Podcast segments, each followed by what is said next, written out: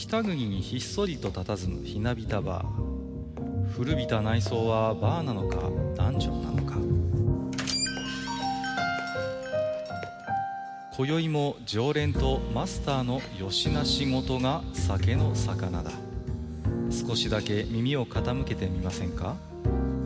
愚者の宮殿の扉が開く。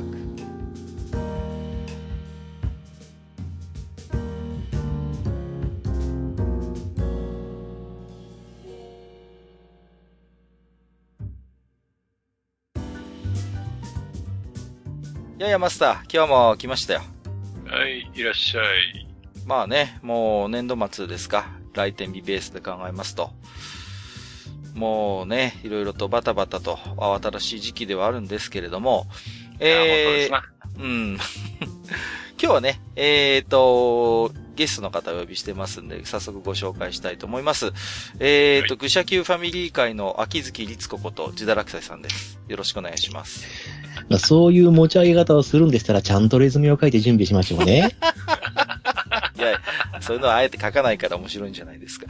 えー何を言ってるんだいやいや、まあ、いつもね、番組のことをいろいろご心配いただいて、えー、本当にありがたいと思ってるんですが、あのー、何ですか、えー、最近はもうね、えー、ネットの使った定額配信サービスっていうのがね、もうすごい、まあ、勢いがありまして、まあね、ネットフリックスだ、フールーだ、いろいろあるんですけども、えーっと、3月26日からいよいよね、えー、満を持してサービス開始ということで、えー、なんとディズニーが、えー、定額配信サービスを、始めたということで。ね、マスター。ディズニーデラックスだそうですけれども。うん。えーと、まあね、ホームページ見ていただくとわかるんですが、おえーと、まあ、ラインナップとして4つの柱がありまして、えー、ディズニー、えー、ピクサー、スターウォーズ、マーベルということでね。もう今やね、あのディズニーというのはもうエンパイアオブアメリカンコンテンツなんていうね。まあ、揶揄もされますけれども、もう買収を繰り返して今やね、本当に多くのコンテンツを抱えてますんでね。私もちょっとホームページ見てきたんですけども、まあなかなかのラインナップかなと思いましたけども、特にね、やっぱりこう、スターウォーズってなかなかこう、こういうね、ネットフリックスとかそういうところにこう、顔を出さないじゃないですか。アマプラビデオとかもね。やっぱりね、ディズニーが丸が返して、えー、今回、満を持して出してきたなという印象もあるんですけれども、どう思います？いやー、正直、あの、大したことねえかなと思ったんですよ。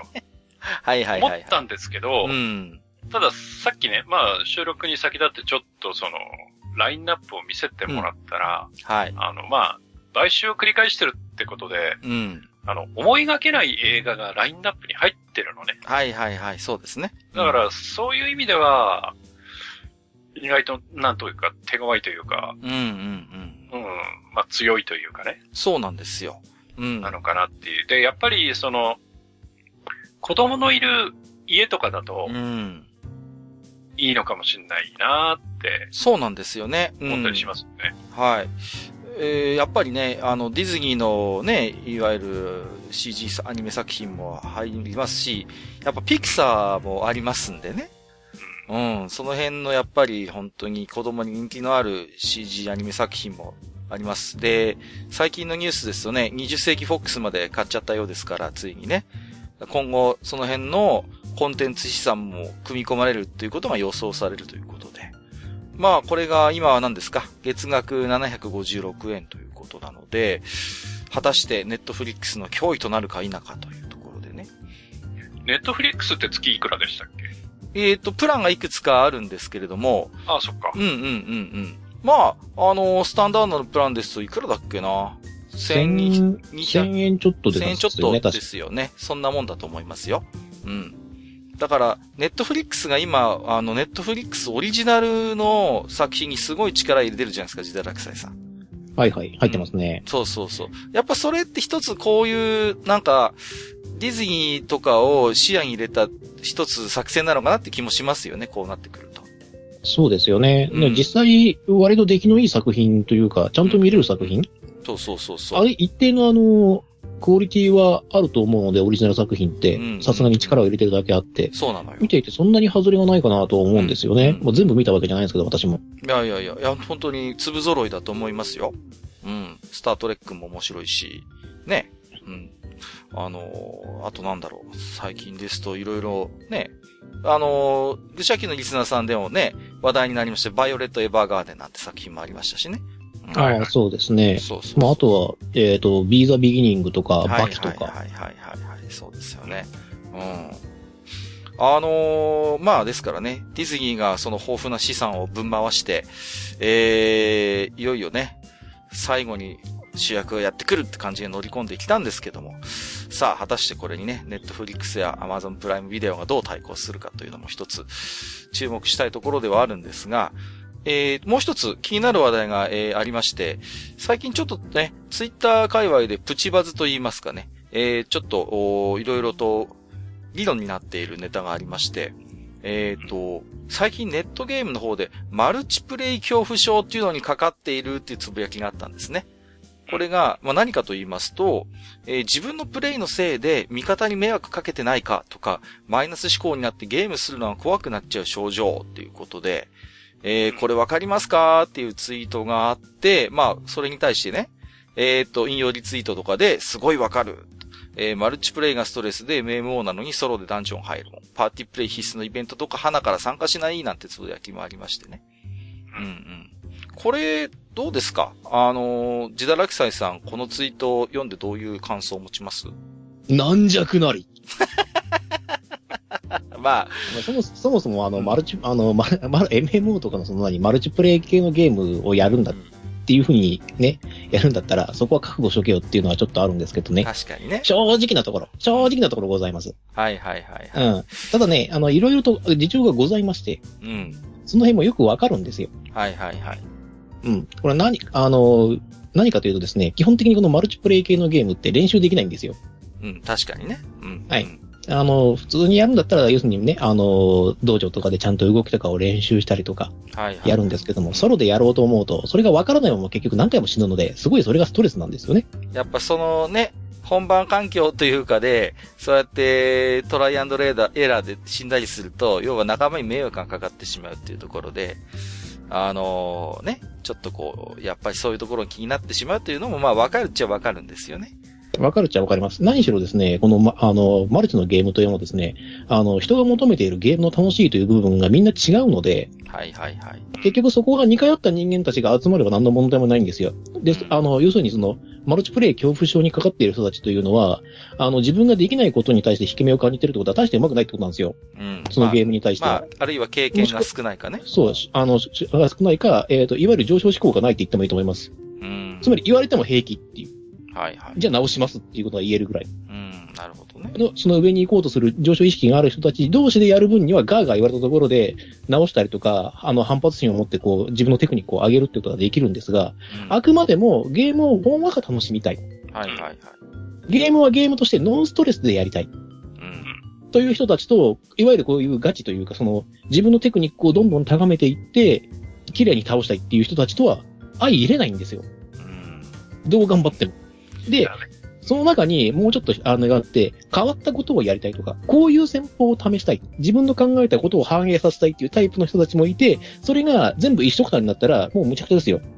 まあね。何してんだお前はっていうことになるんだけど、新しいのを試したい。で、そこに対してコミュニケーション取れないんですよ、日本人って。うん。だっていきなり会ったパーティーで、あの、こうやって会話をつないでやることってないですから。まあね、あの、日本人の、まあこれもしかしたら特性なのかもしれませんけど、まああるいは、そういう日本人がマルチプレイのゲームを遊ぶ時の性格かもしれないですけど、あまりにも最適化を求めすぎるっていうことと、そのあ最適化に至るまでのスピードがあまりにも速いっていうのが僕はあると思うんですよ。あの、そうですね、情報共有という意味でもそうですし、なんでこれ知らないのっていうようなことになり得ることが多いですね。だから、でその、いろんあな、例えばさ、その MMO にしても、まあ、一つの目的があるとしても、その手段をた、あの、楽しみながら、いろんな試行錯誤をしながら遊ぶっていう方法、あの、楽しみ方があるんだけれども、どうしてもともすると、もう、は効率ばかりを求めて、もうできるだけ早くあのボスを倒して、あのー宝を回収する。で、これ日本人独特の発想だと思うんですけど、マラソンって言ったりすんのよね。こう、何々ボスマラソンとか言ってさ。いあかにそうですね。時間周回プレイを、そうそうそうそうそうそうそう。時間効率を出そうとするっていう。で、そういう価値観がものすごく強いから、そうなってくると、やっぱりこう、いざ、パーティーでまごまごしたり選択を誤ったりするプレイヤーっていうのは、やっぱりなんだよあいつみたいな、こう、ことになりがちっていうのは、やっぱりあると思うんですよ。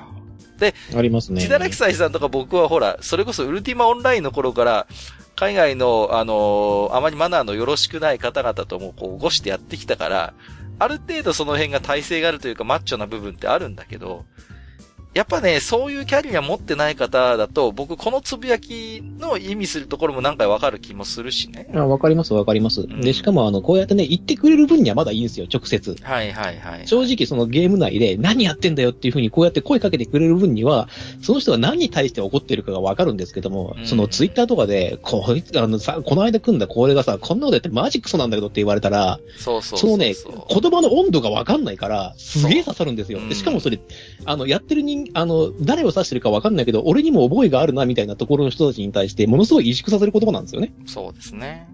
うんはい。そこをね、注意しなくちゃならないって。それやっちゃうとね、ゲーム人口減るんで、結局ゲーム面白くなくなるんですよね。結局そのゲームの寿命を縮めることになりかねないことなんで。まあ、あとね、マスターにもちょっと聞いてみたいのよ。で、以前からか？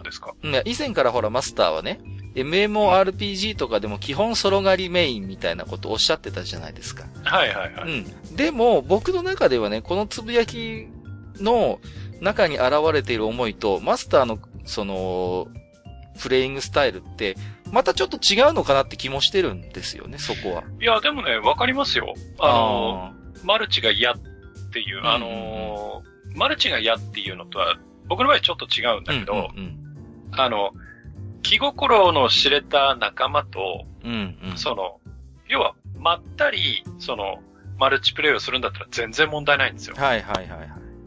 何かそのアイテム欲しいね。うんじゃあアイテム取りに行こうか。うん。まあ出ても出なくてもいいから行こうか。みたいな感じうんうん、で、行ったり、あとはちょっとレベル上げ付き合ってよ。みたいなはいはいはい。感じのマルチだったら全然問題ないんですよ。うんうん。だけど、あの、特にあの、まあ、最近の MMO どうかわかんないですけど、僕がやってたラグナロクなんていうのは、うんあの、ギルド戦があってね、はい、そうですね。うん、飛び、あの、砦の奪い合いとかあるわけですよ。うん。で、ああいうのになると、いわゆるギルド対ギルドの戦争だから、うん。そんなまったりなんて言ってられないわけですよ。そうですよね。うん。うん。で、作戦があって、その作戦通りちゃんと動いて、かつ、その、ある程度のプレイヤースキルが求められて、もちろん、ね、レベルも求められて、みたいな。で、やっぱりちゃんとやらないと何やってんだって話になるわけじゃないですか。はいはいはい。で、その、別に、そういうとこに参加して、自分から参加して何やってんだって言われる分にはいいんだけど、うん。俺はそれはごめんだなって思うわけですようんうんね。うん。だから、そういうところには僕は参加しなくって、だから、気心の知れた仲間と、まあ、借りに行くぐらいな話で、ギルド戦には一切タッチしないみたいな感じでやってたわけですよ。なるほどね。うん。で、あの、じゃあ自分のレベル上げたいなっていう時に、気心の知れた仲間とパーティーが組めればいいんだけれども、まあ、いつもいつも組めるわけないじゃないですか。そうですね。で、そうすると、例えば野良でね、その、あの、臨時のパーティーに入って、うん。狩りに行くっていう選択肢もあるんですけど、それこそシャウトで誰か行きませんかみたいな感じですよね。そうそうそうところが、そこで、その、必ずしも、その、同じような感覚の人ばっかりじゃない場合があるんですよ。はいはいはいはい。やっぱり、先ほど、千田さん言ったように、そういうところでももう効率優先で、うん。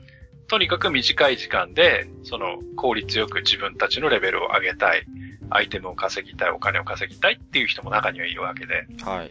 そういうところの温度差ってのをちゃんとその最初のパーティーを組む時点でちゃんと確認しておかないと、うん。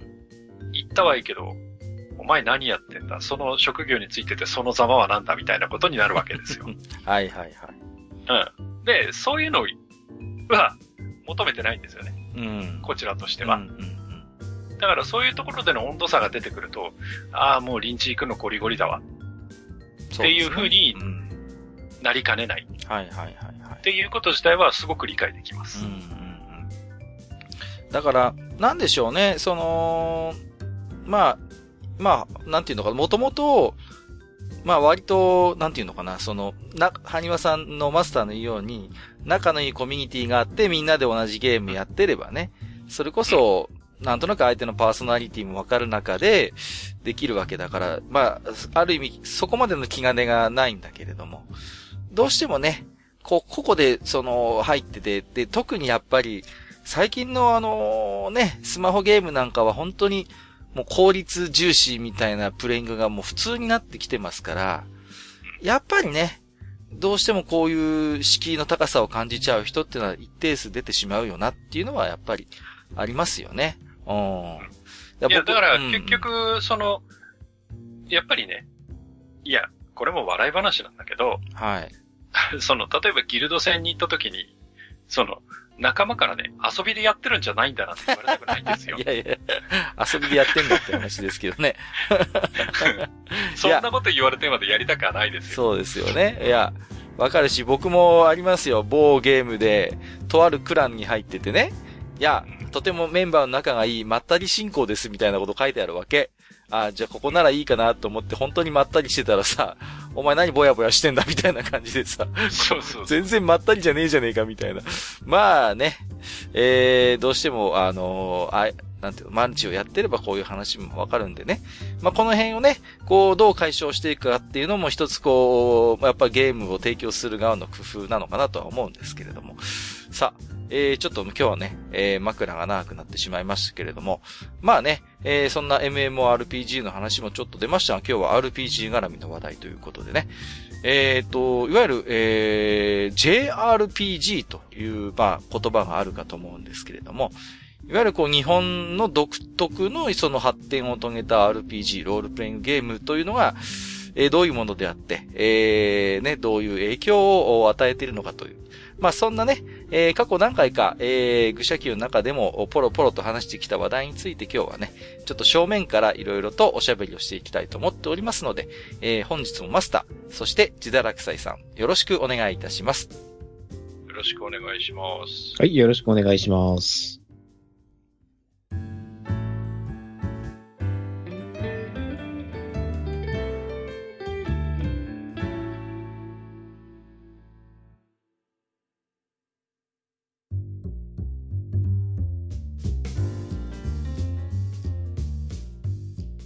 はい、えー、それではね、えー、本日は、あ JRPG ということでね、えー、まあね、えー、なんていうんですか、ロールプレイングゲーム、RPG の中の一つの、まあ、サブジャンルっていうような考え方もあるようですし、まあ、いろいろと、お内包する体にもあるのかなとは思うんですけれども、例えば、自堕落斎さんってこう、JRPG って言葉は、なんかこう、いつ頃から意識するようになったとか聞いたとかってなんかあります？えーっとね、これおそらく俺プレステとかサターンの時代とかですね、聞いたことあるうんうんうんだと思います。そう。の。はい。もちろん昔は JRPG なんて言い方はしなくて、うん。ややっぱりこの、なんていうの？どちらかというと、海外の人が日本のそういう独特の進化を遂げた、まあ、コンピューター RPG、CRPG のことを指して JRPG っていうようになったようなんですね。まあ、当たり前っちゃ当たり前なんですね。自分たちではそこは再化できないから、まあ、自分たちがやってる RPG、JRPG だってこう、日本の方からこう、まあ、言い出すっていうのはちょっとまあ、えー、違和感があるんですよね。やっぱりそこには比較があって、まあ、あのーアメリカとか西洋圏で作られている RPG というのはやっぱ一つ、比較の中でこう出てきた言葉なのかなと思うんですよ。うん。はにわさんとかはこう、やっぱ JRPG とかって言葉はどうですか？こう、いつ頃認知するようになったとかってなんか覚えてらっしゃるやっぱりあれじゃいないですか。うんあの、逆に、その、洋芸っていうものが、その、国内で少し知られうんうんうん。るようになってから。そうそうそうそだから、そこで初めて、その、まあ、もちろんね、ウィザードリーとか、う。んんんそういうのは昔からあったけれど、そうじゃなく、うんあの、なんて言ったらいいのかな。あそれこそコン、コンシューマーのうん。ゲーム機に対して、その洋芸が入ってきた頃。だから、うーん。そうですね。プレステ2より後だよね。プレステ3から後かな。うん、うん、うん。そうそうそう。だから、ね、こう、やっぱり、こう、昔からそうある言葉ではないということで、特にもう、まあ我々がバリバリ今週が、まあゲームやっている頃には、まあ正直そこまで、あの、耳馴染みのある実は言葉ではないんですよね。ですね。うん、うん、うん。で、まあ、そんな JRPG の特徴、まあ今更ね、言うまでもないんですけど、例えば、えー、戦闘がね、こう、まあ単性になっているとか、あるいはこう、エンカウント性を取っているとか、あるいは、まあ、いわゆるオープンワールドではなくて、こう、あらかじめ設定された、こう、ある程度箱庭的というか小さいフィールド、ダンジョンが舞台になるとか。あと、これが大きいですかね。やっぱストーリーが基本一本道であるみたいなことをよくね、あいかにも JRPG っていう言い方しますし、あるいは、えーマスターの嫌いな長時間に及ぶムービーが途中多用されるなんていうのもやっぱり、一つ JRPG。いや別にあの、別に、うん。僕はあの、あの、しげち兄さんじゃないんで、はいあの、ムービー入ること自体は別にいいんですよ。あ、そうでしたか？あう、んそれはムービー入ること自体は別にいいんであす。、なるほど。はい。はい。まあ、あとはその、何ですか、システム以外のところですと、まあこれもよく言われますよね。非常にこう、アニメゲームの影あ、まあゲームというかアニメとか漫画の影響を受けていると。まあ、非常にキャラクター性が濃い、あるいは、えー、強いような、えー、キャラクターが、まあよく出てくる。えー、あるいは、えっ、と、いろんなね、こう、時代とか、いろんな文化っていうのを割と無節操にこう取り入れる傾向がある。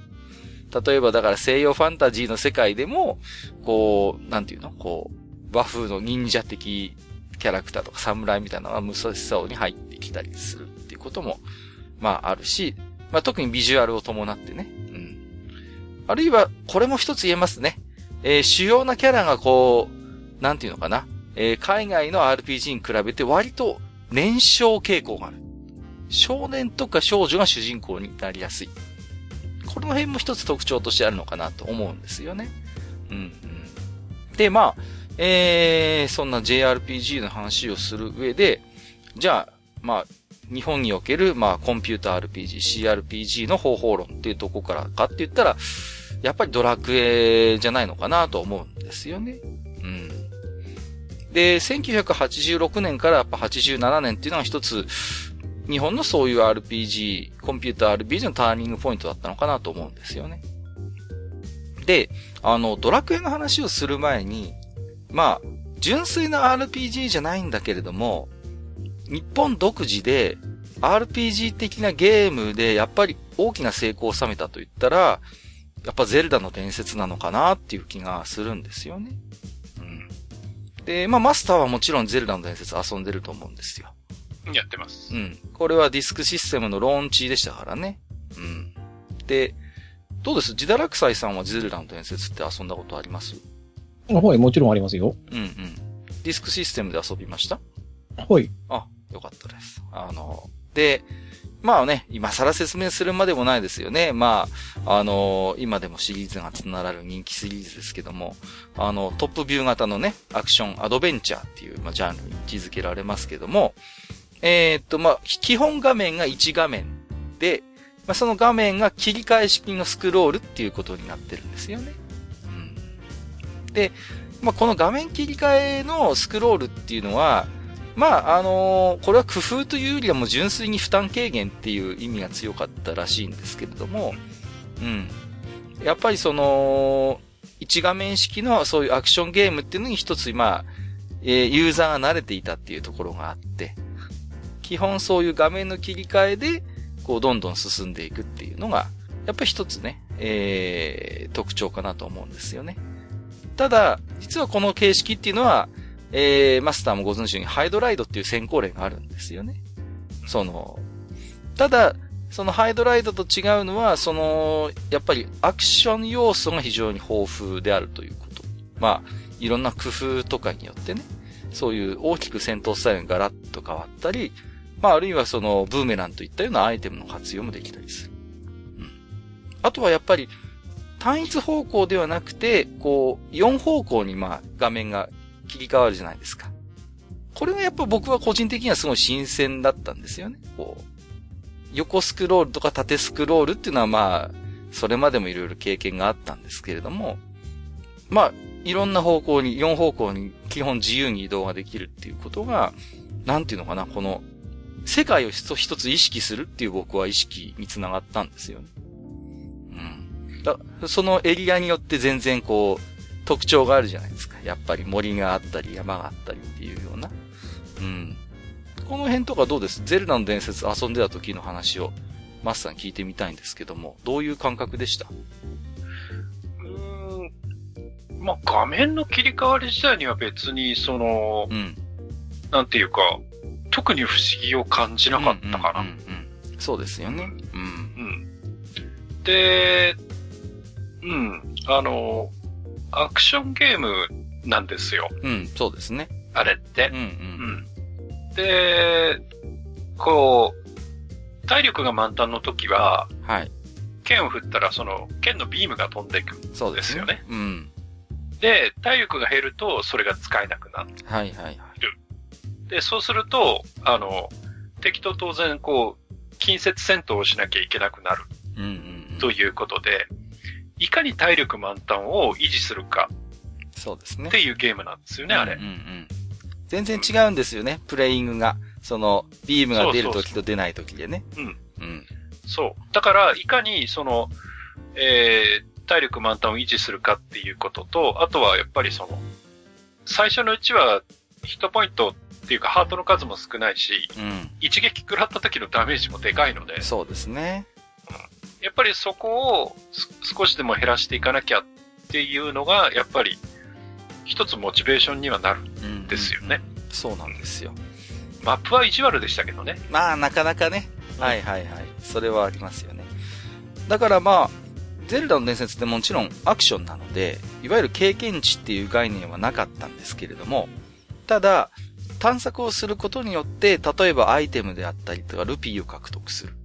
まあ、それをし、ね、ルピーを例えば消費して、便利なアイテムをまた手に入れたりとか、あるいはダンジョンの中で、マジックアイテムを手に入れるということで、主人公を強化できるっていう要素がありましたよね。この辺がやっぱ一つ、まあ、言ってみれば、まあ主人公キャラの成長という言えることができて、まあそういうところはやっぱ RPG 的要素が入ってきたのかなと思うんですよね、このゲーム。工夫しているなと思うのは、例えばその、まあ、えっ、と、ゼルダの伝説シリーズ特有ですけども、いわゆるまあ、神殿、ダンジョンって言われるものがいくつかあって、まあレベル1から始まってね。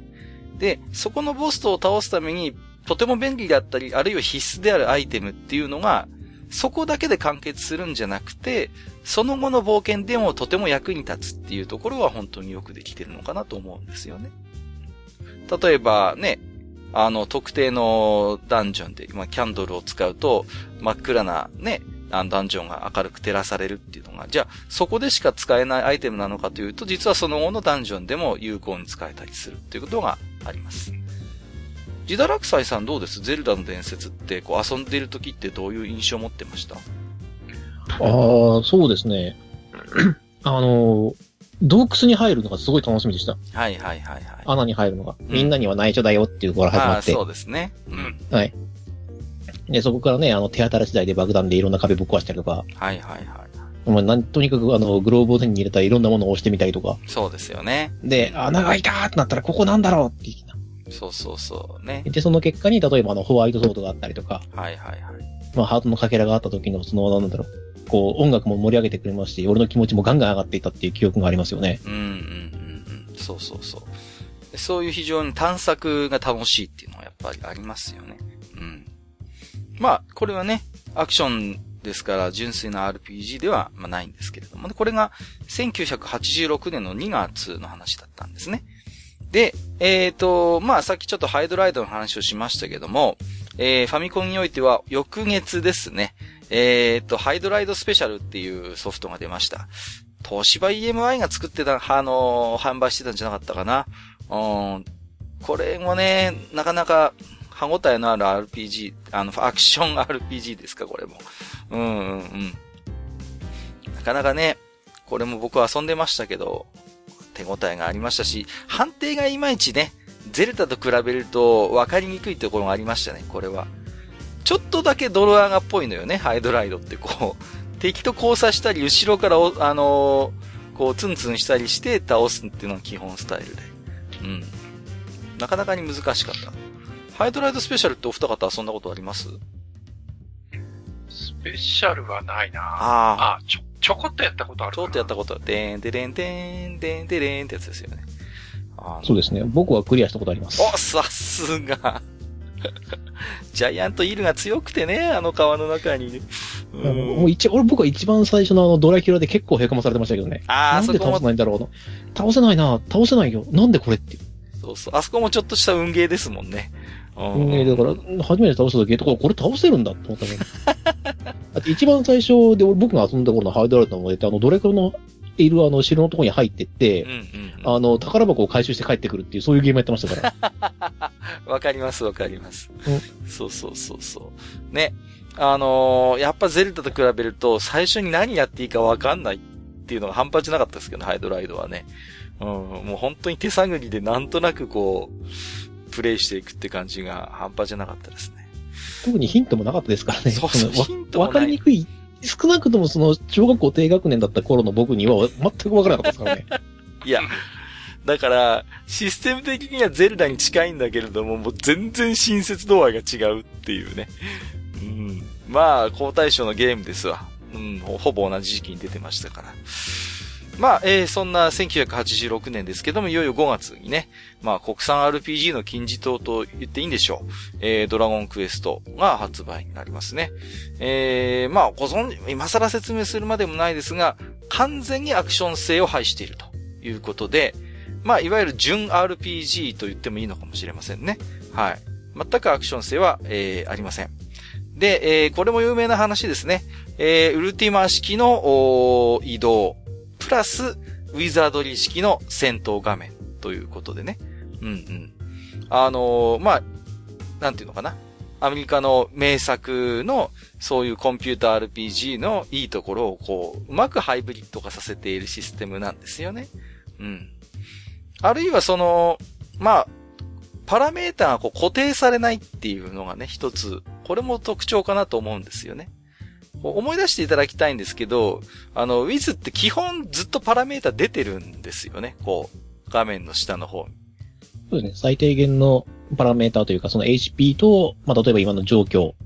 そうそうそうっていうのはちゃんと出てるんですよね。職業とかも出てますし。そうなんです、そうなんです。で、常に表示されてるじゃないですか。で、まあ、なんていうのかな。その、ダンジョン画面そのものは、まあ、非常に小さい。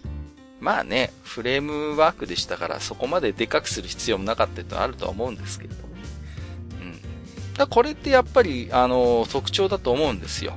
いわゆるそういう固定表示しているものっていうのは、僕なんかの印象では MS-DOS 的なコマンドラインベースに見えるんですよね。こう、DOS っぽいって感じがあるんですよ。あそれ今のこっちにわかるかな ?MS-DOS とか。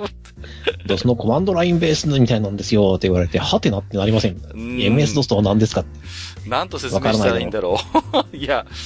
そんなリスナーいねえだろう。いや、どうでしょうね。いや、まあ、とりあえず、あれですね、あの、DIR コマンドでコマンドを探して、バッチファイルをとりあえず探して、とりあえずそのコマンドを入力してみるとこから始めてみましょう。だから、それでなんか動きます。いわゆるコマンドプロンプトっていうのが基本出てて、まあ、なんていうの、文字入力は、その、基本的なソースのベースにあるというのが、ぐらいで思ってていただければと。で、まあ、ドラクエは、そういわゆる非固定表示なんですよね。こう。で、これはやっぱり Windows 的な Windows ベースって言えると思うんですよ。やっぱグラフィック重視その、基本的にパラメータ画面っていうのを出したり消したりできるから、まあ、その分画面を大きく使える。で、あるいはその、非常にユーザーインターフェースがグラフィカルで分かりやすいという特徴があると思うんですよね。うん、うん。こっちの方は分かるでしょ ?Windows 的っていうのは、ね。それは大丈夫でしょう。うん、うん。で、あとはまあそうですね、スタッフの方で行きますと、まあ、当時まだね、RPG って何ぞやっていう世界でしたから、少しでも敷居を下げるっていう工夫が随所にありますよね。えー、例えば、えー、メインイラストレーターに鳥山明さんを起用したり、まあね、えー、サウンドについた杉山光一先生ということで、まあ、この辺は本当ビッグネームですし、まあドラクエのこれはもうずっと続くこだわりですけれども、あくまで主人公は、えー、プレイヤー自身の分身であるっていうこだわりがあるんですよね。だからその名前をわざわざ入力させたり、あるいは、えー、ほとんど喋らない。全く喋らないのかな？ドラクエ初代に関して言えばね。うんうんうん。まあ、そういう、あの、じ、君、プレイしてる君自身の分身であるっていったような、まあ、味付けがされているというところがありますよね。うん。あとはその、ね、シナリオライターは堀裕二さんですよね。で、まあ、非常にステレ、ステレオタイプですよね。やることは。竜の退治と姫の救出ですから。まあ、これはもう、それこそ、ね、何ですか、聖ゲオルギウスの、まあ、えー、話っていうのがありますけども、あの、ヨーロッパとか行きますと。まあ、一つもう、あのー、テンプレ化しているぐらいの話で、馴染み深い、我々にとっても。そういうとっつきやすさがありましたし、まあ、そうですし、あの、東西問わずして、その、妖怪にさらわれた女性を救い出すっていうのは割とポピュラーじゃないですか。そうそうそう、そうなのよ。うんうん。うん、あると思うんですよ。あの、古代でも要するにその荒ぶる神を鎮めるために瞳悟空として、とはあれが悪いから、その、竜神様にお読みに行かせるみたいな、隠語を使って、ね、結局その、殺してしまうみたいなことがあったと思うんですけども、それを助けに行くっていう青年のお話っていうのは、割とあると思うんですよね。そうですね。あると思います。はい、うん。あとはその、やっぱり主人公がいわゆる、ロドの血筋っていう、もう、オンリーワンの特別な勇者の物語なんですよね。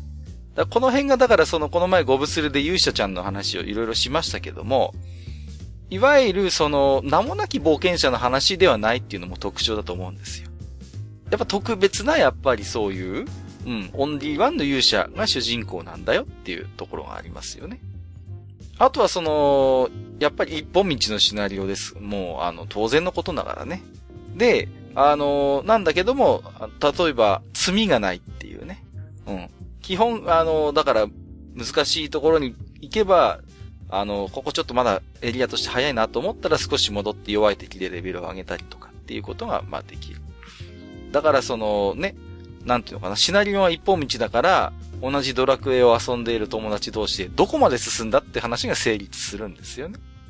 うん。まあ、この辺もやっぱ、あの、非常に工夫されてる部分だと思うんですよね。さっきハイドライドの話しましたけども、あの、ウィザードリーはまだあれですけど、例えば、は、あの、ウルティマとかもそうでしたけど、何やっていいかわかんない、どこ行っていいかわかんないっていうことがもう、あ、よくあるんですよ。海外の RPG ですと。うん、最初に何すんのみたいな。そうですね。ウルティマとかね、徳もた、徳を高めるのだって言われて。ん？ってじゃあ、じゃあ何すんのよっていうね。うん、そうそうそう。だけど、やっぱりほら、ドラクエってまず最初に王様からミッションが与えられるじゃないですか。こういうことになってるから頼むぞと。ね。で、あるいは、ね、もう城を出るとすぐもう次の目的地というか、なんかね、なんとなくわかる仕組みになってるし。あれの辺に関しては凄まじい工夫がされていて、うん、あの、日本のあの国産 RPG の金字塔と言われてるんですけども、あの、ドラクエ1に関しては最初の画面でもチュートリアルができるようになってるんですよね。はいはいはい、はい。いわゆる。はい。そうですね。話すをしなくちゃならない。で、鍵を取る。鍵を取るにはどうすればいいか。で、鍵を取ったらどうするか扉が開くんだよ。で、扉が開いたらどうなるのかって。鍵が消費されてしまうから、鍵は消耗品だから大事に使おうね。で、下に行くには階段を使いましょう。で、降りていっていろんな話を聞きます。で、そうすると状況がなんとなくわかります。そして外に出ると、城と町と、そして、あの、海を挟んだ島にラスボスがいる竜王の城が見える。最終目的地が見えてるんですよね。そう、分かってるんです。ここに行けば何かが起こるっていうのはなんとなく分かってるんです。しかもその情報も初めから渡されますからね。そうそうそう海岸にあるその竜王の城にっていうのがあるのが、とてもね、やはりもう素晴らしい。もう RPG を教えるためのこの完全なるチュートリアルと言えるんではないでしょうか。うん、うん、そうなんですよね。だからその辺はやっぱりね、よくできている。うん。で、やっぱそんなドラクエがね、与えた影響がいろいろありますよね。で、やっぱりね、こう、指輪の物語に代表されるような海外の、いわゆるハイファンタジーと言われる世界観であったりとか、まあ、リアリスティックな路線から、やっぱりこう、分離することに成功したって言えると思うんですよね。だからスライムの話にしたってそうですよ。ね。まああんな可愛いポップなデザインになってますし、まあ基本鳥山先生のモンスターのデザインっていうのは、まあどこかこう、可愛げのあるというかね。あの、そういうこう、やっぱりところがありますから、もうね、なんて言うんですかね、そういう、おどろおどろしい感じというか、そういうものではなくて非常にこう、まあ、ね、当時、ジャンプとかで鳥山先生の漫画を読んでいればなんか非常にこうテイストとしては馴染み深いもの、味付けになっているということがやっぱ言えるのかなと思うんですよね。うん、で、まあそんな1986年に、まあ出たゲームで、例えば他には、えー、ワルキューレの冒険時の鍵伝説っていうゲームが同じ時に出てますね。出た出た。出ました。マスターが反応してきた。はい。えっ、ー、と、ナムコです。で、えっ、ー、と、藤広さん、ね、後に漫画家になるのかな？当時イラストレーターだったような気がするんですけど、が、えー、キャラクターのデザインを手掛けてまして、えー、多分ファミコン史上初の女主人公だと思うんですよね。うん。で、まあ、ワルキューレの冒険も有名なゲームですけども、まあ、ベースになってるのは、まあもちろんワルキューレが登場しますが、北欧神話ではあるんですけれども、ただ、じゃあ話が北欧神話かというと、そうではなくて、そこに下地を置きながらも非常に独創性の高いシナリオになっているということがあります。で、まあ、これはあの、アクション RPG に分類されるとは思うんですけれども、やっぱり会話がないのよね、基本的に。ワルキューレ自身が喋ったりするってことはあまりない。うん。全くない。全くないですよね。うん。全くない。その辺はもしかしたらちょっとドラクエと共通するところかもしれない。あるいはやっぱ謎解き要素なんかがこう入ってくるということで。このワルキューレの冒険っていうのはもちろんマスターとか遊んでたと思うんですけれども。やってますよ。うんうん。どうでした？やりました。やっぱ非常に魅力的でしたよね。こう、パッケージのイラストの僕をよく覚えてますけれども。うん。まずそのパッケージイラストがとても良かったっていうのもあるし。そうですね。あとね、やっぱり、あんまり、ああいうタイプのゲームなかったんですよ。うんうん、そうそうそう、当時なかった。あとね、あの、安かったんです。はい。はいはいはいはい。あの頃もう、えー、ファミコンのカセットって大体一つ、えー、4500円になってた頃なんですよ。うんうん、はいはいはい。それが、なぜか、えー、ワルキューレの冒険は、うん、確かね、3900円だったんですよ。そうでしたか。で、うん、マップ入ってたりとか、結構豪華なパッケージで、まあ、パッケージって、パッケージ自体は貧相な紙の箱なんだけどね。いや、でも、ああれだっけ？私もちょっと記憶曖昧ですけど、これナムコット名義の頃のゲームですよね、まだ。確か。で、まだあの、パッカンじゃないですよ。あ、まだパッカンじゃなかったんでしたっけ？そっかそっか。パッカンじゃないです。まだ紙の頃です。そっかそっか。あの、でかいパッケージない頃ですね、まだ。はいはいはいはい。そっかそっかそっか。うんうんうん。で、あの、まあ、アクションなんですよね。うんうん。そうですね。ぼちぼちと進めながら、うん、ただね、やっぱりその、会話が一切ないので、そうですね。不親切は不親切でしたね。うんうんうんうん。うん不親切は不親切だったんだけど、まあそれでも、いや、あいつ倒したいなとか、あそこ行ってみたいなっていう感じで、じゃあまあレベル上げなきゃみたいな感じで、うんうん、レベルを上げては宿に入ったら、あとどのくらいの経験値で上がるとかっていうのもわかるんで。はいはい、そうですね。それでまあ、なんかやってったって感じですね。で、やっぱり、あれはヒントっていうか、攻略本がないとクリアは無理です。いや、本当にそうですね。難しかった。なかなか。うん。ワルキューレの冒険ってでも、なんかすごいこう、雰囲気として明るかったですよね。こう、フィールドとかも含めて。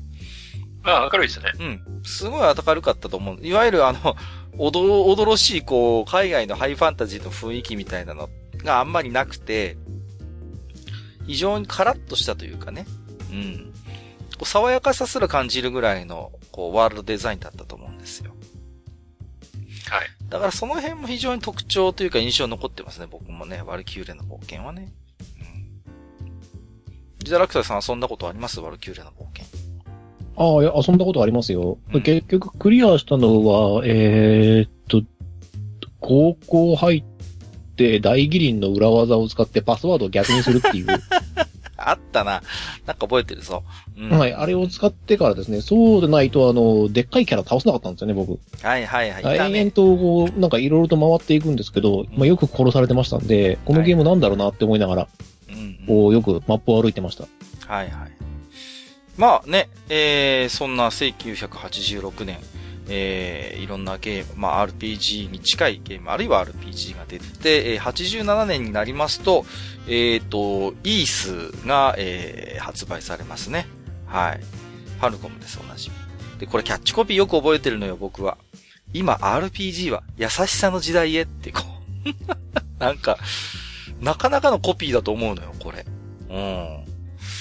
で、まあ僕はパソコンで遊びましたけれども、なんでしょうね。こう、今までの RPG にやっぱりない、こう、明るさ、爽やかさがありましたね、こう。まるで少年漫画をや読んでるかのような、こう、ジュブナイル感というんですかね。うん。あるいはやっぱりこう、ボーイミーツガール的な要素もあるし、こう、美少女な、ん？いや、アドルですからね。そうそうそう、まあまあね、アドルですから、そう。あるいはその美少女巫女との出会いみたいな、そういうロマン的要素もありますよね。で、なんていうのかな、やっぱり僕はこのゲーム遊んでる時に、あ、なんかすごいナウシカっぽいなとかラピュタっぽいなっていう印象当時持ってました、こう。非常にこう、なんていうのかな、そういう細密な世界観というか、うん。やっぱ影響を受けてたと思うんですよね、あの頃のジブリのファンタジー作品の。うん。そういう要素を感じさせますよね。で、まあ、やっぱイースもね、人気タイトルになって、まあね、ファミコンにも移植されますし、まあ様々なハードでね、えー、遊べるようになっていきますけれどもね。うん、これも一つなんでしょうね。こう、今日のテーマの一つである JRPG のイメージをこう背負って立つような作品かなと個人的には思いますね。一作品とかはジダラクサイさん遊んだことあります？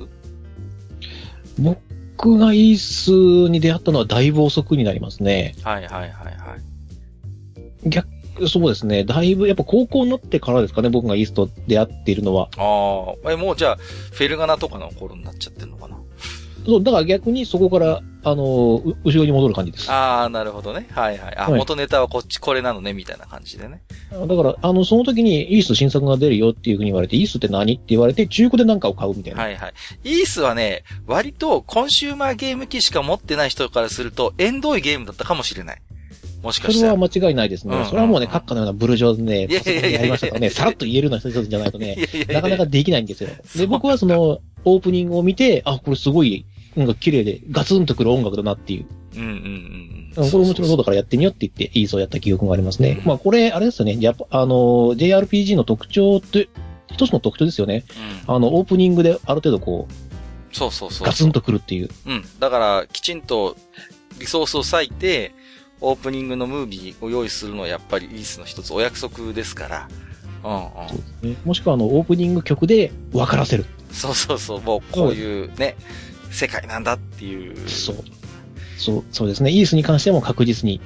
で、ドラクエに関してもファンファーレが鳴っても、あれ、これを聞けばドラクエだって分かるようになる。そうなんですよ。で、ここから先ね、あの、紹介することになるでしょう。ファイナルファンタジーに関しても、それが見えてくると。はいはい、そうなんですよ。87年、今お話ししていただいたファイナルファンタジーが出ます。スクエア、まあね、ここはね、いろいろあるんですけど、スクエア初の RPG はキングスナイトだっていう人もいるんですけど、あれはどう考えても僕はシューティングだと思うので、ああ、でも一応スクエアでは RPG って言ってますからね。言ってますからね。まあ、なかなか RPG の定義は難しいですよ。うん。そうですね。そんなこと言ったら頭脳戦艦ガそうそう、今言おうと思っった。頭脳戦艦ガルだって RPG だって言い張ってたんだから。うん。えっ、と、まあ、やっぱりスタッフが豪華ですよね。えー、まあ、グランドデザインというか、イラストレーターの天野義隆さんを起用しますよね。まあ、当時からもファンタジーや SF 作品の挿絵とかでも有名でした。えー、あるいは、えっ、と、上松信夫さん。えっ、と、はえー、これはね、高大賞ですね。公共曲風のドラクエと対比して、どちらかというとポピュラー音楽調なのよね。こう、ファイナルファンタジー。うん。で、えっ、と、もう世界観が飛空艇が出てくる。あるいはロボット兵が出てくる。あるいは超古代文明の存在が示唆される。もうラピュタでしょ、これ。ラピュタだな、これは。って。で、やっぱ戦闘画面がやっぱ特徴的ですよね。あの、自キャラが見えるっていうところがね。うんうんうん。この辺はドラクエと対照的かなと思いますよね。自分が操作するキャラクターが見えているっていうのがもうずっとその後のスタイルにもなっていきます。で、あるいはそのドラマティカルなやっぱ演出が入ってくるっていうところですよね。だ例えて言うなら、ドラクエがまあ、まさにプレイする自分自身の物語だとするならば、ファイナルファンタジーやっぱり僕は他者の物語だと思うんですよ。プレイ操作はするんだけれども、なんかどこかその自分ではない誰かの物語を追体験しているような印象を僕当時持ってました。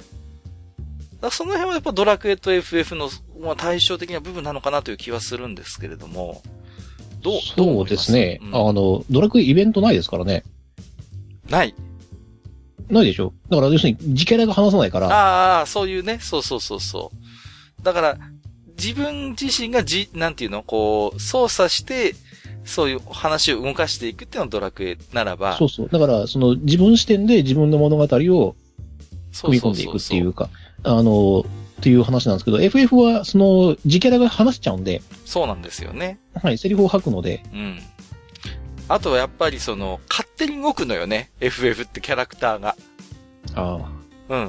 まあ、ドラクエも後々にはあるんだけれども、この頃はドラクエって基本勝手に動くってことがまずほとんどないわけですよ。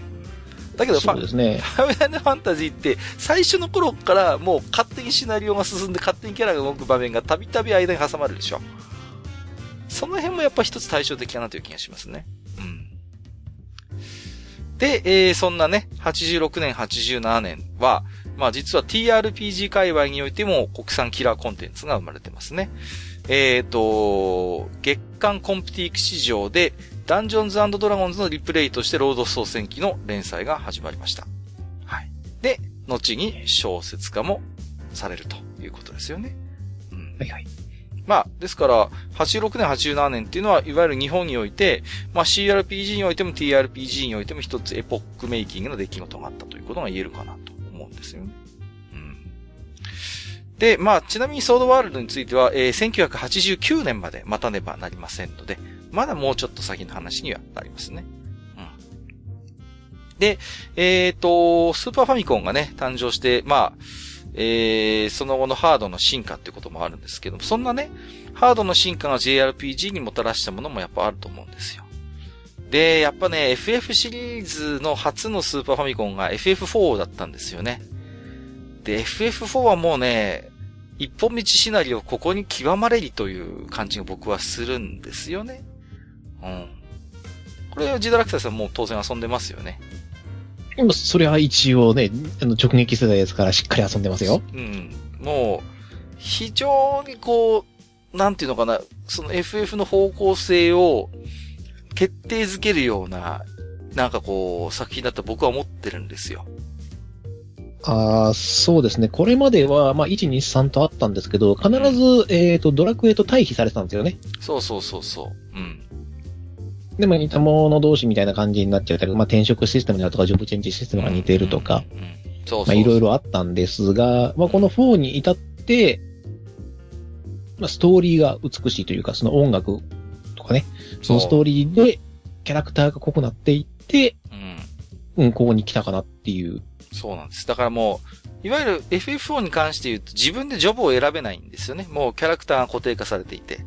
そうなんですよね。うんうん、そうですね。だから、うん、俺の友達も言ってたんですけど、FF はグラフィックがすごいって当時から言ってたんですよ。そうでした、そうでした。それは昔から言ってました。うん、そうで、で、あの、それが、いわゆる、まあ、あの、僕らユーザーが FF 側に求めるものになっちゃった作品だなっていうのは僕は感じてるんですよね、うん、FF4 そうそう FF に期待するものがやっぱあって、で、やっぱ非常にこうね、び、あの、美麗なグラフィックと、あとは非常にロマン、ロマン性の濃いシナリオっていうんですか？うん。例えば、仲間の裏切りがあったりとか、恋愛要素が入ってくるとか、非常にロマン性が濃いシナリオなんですよね。FF4 は特に。だからまあ、なんていうのかな、そういうシナリオが非常に濃い犠牲として、自由なそのジョブ選択ができないとか、その、やっぱ仲間になるキャラクターが常にシナリオの中で固定化されている、入れ替えはあるんだけども、分岐がないっていう、そういうことをまあ一つ犠牲にしながら FF4 っていうのは成立してるのかなと思うんですよね。まあ、この頃になってくると、その、ウルティマ・ウィザードリーに、まあ、そのお手本、版を求める時代っていうのはもう完全に終了してしまっていて、もう独自の進化を始めてるんですよね。例えばそれは、非常に進化したドットアートであったりとか、いわゆるスキルシステム、あるいは召喚獣、召喚魔法、モンスターが仲間になるといった要素。まあ、非常にそういう、なんていうのかな、こう、独自のそういういろんな工夫の中で生まれてきたものがある。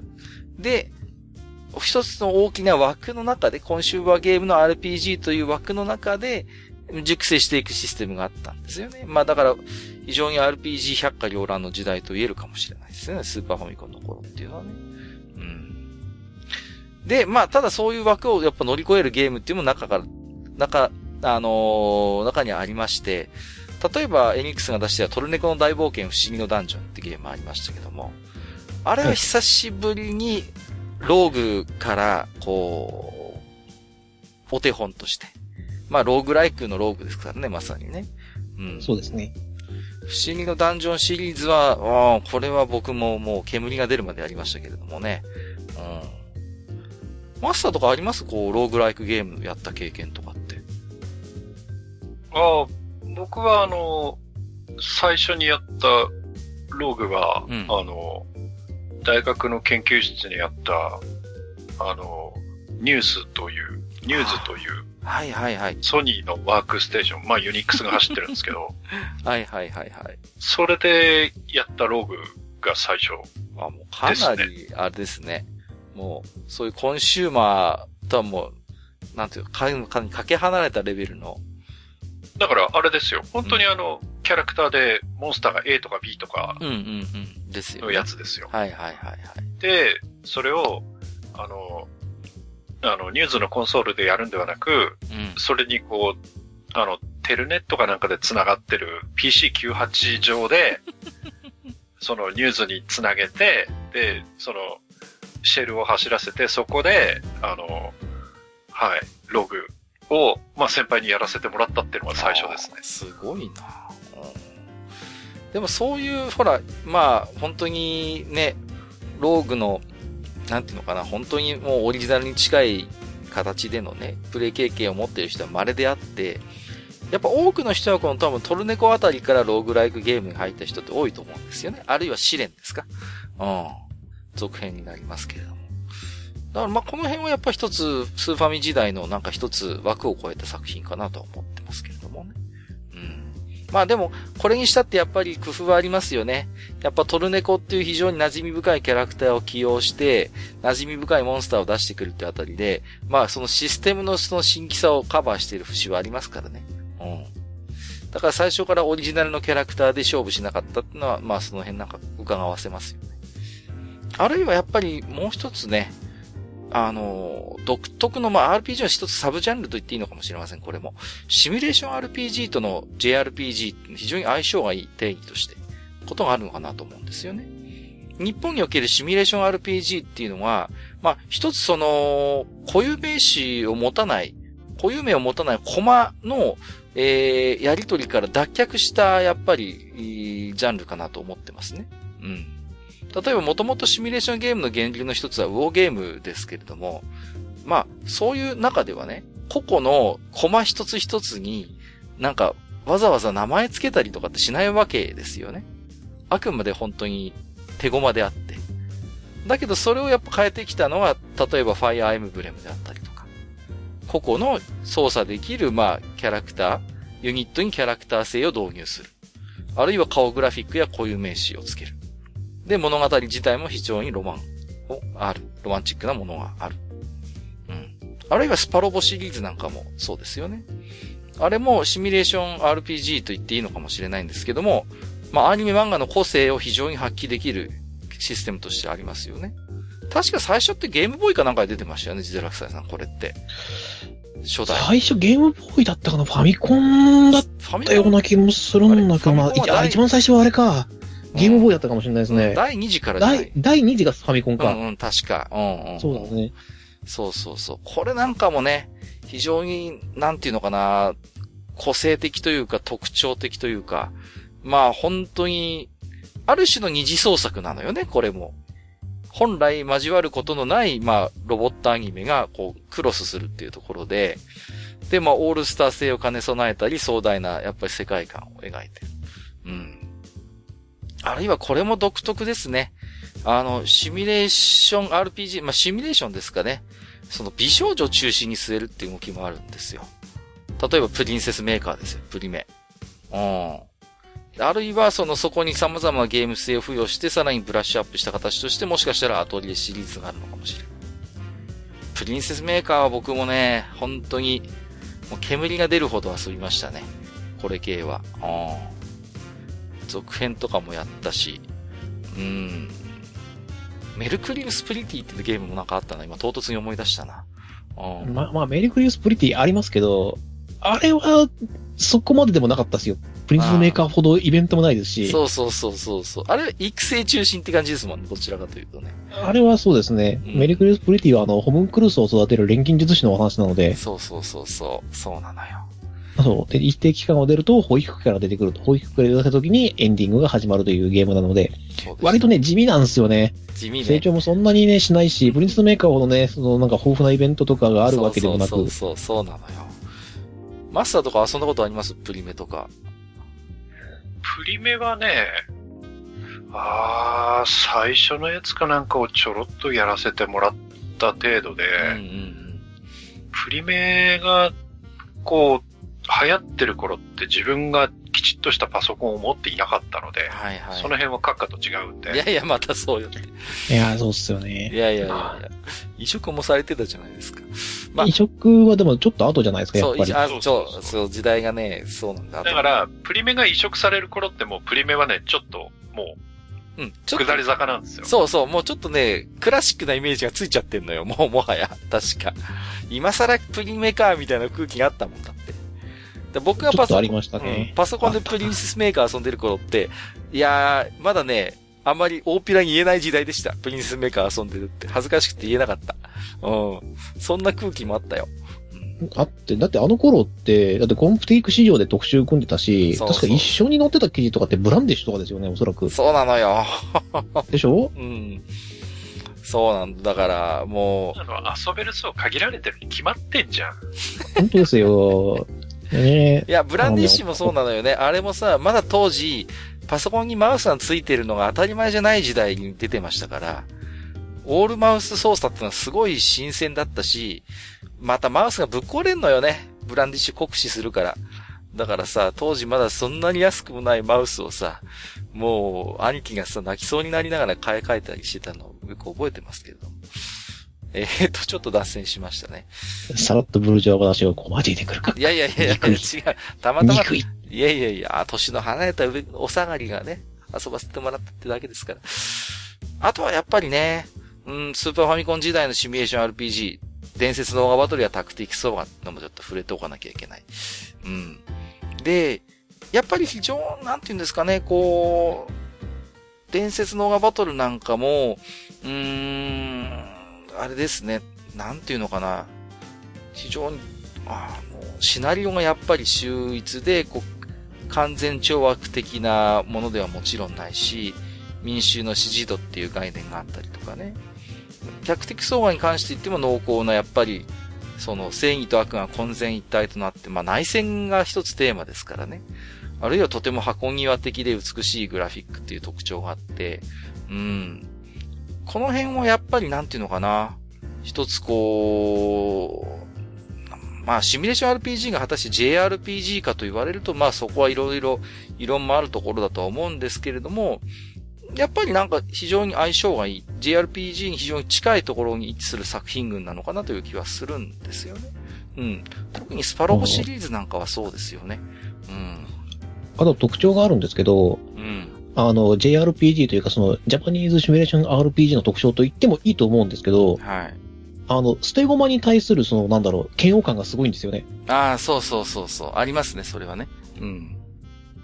まあ、元がウォーゲームなんで、捨て駒は全然ありなんですよ。で、うん勝つためにはそれやんなきゃなんないっていう状況いっぱいありますから。そうそうそうそう。でも、そのファイアーエンブレム以降、要するにそこの、ね、その、捨て駒にもその個性があって、うん話したりしてるんで、愛着湧いてくると捨て駒として使いたくなるんですよ。そうなんですよね。うん。はい。それが、やっぱり一つ、あの、ゲームとして、ちょっと特徴になったのが、やっぱりオーガーなんですよ。うんうんオーガーって、それこそ大戦略あたりと違って、うんうん。うん。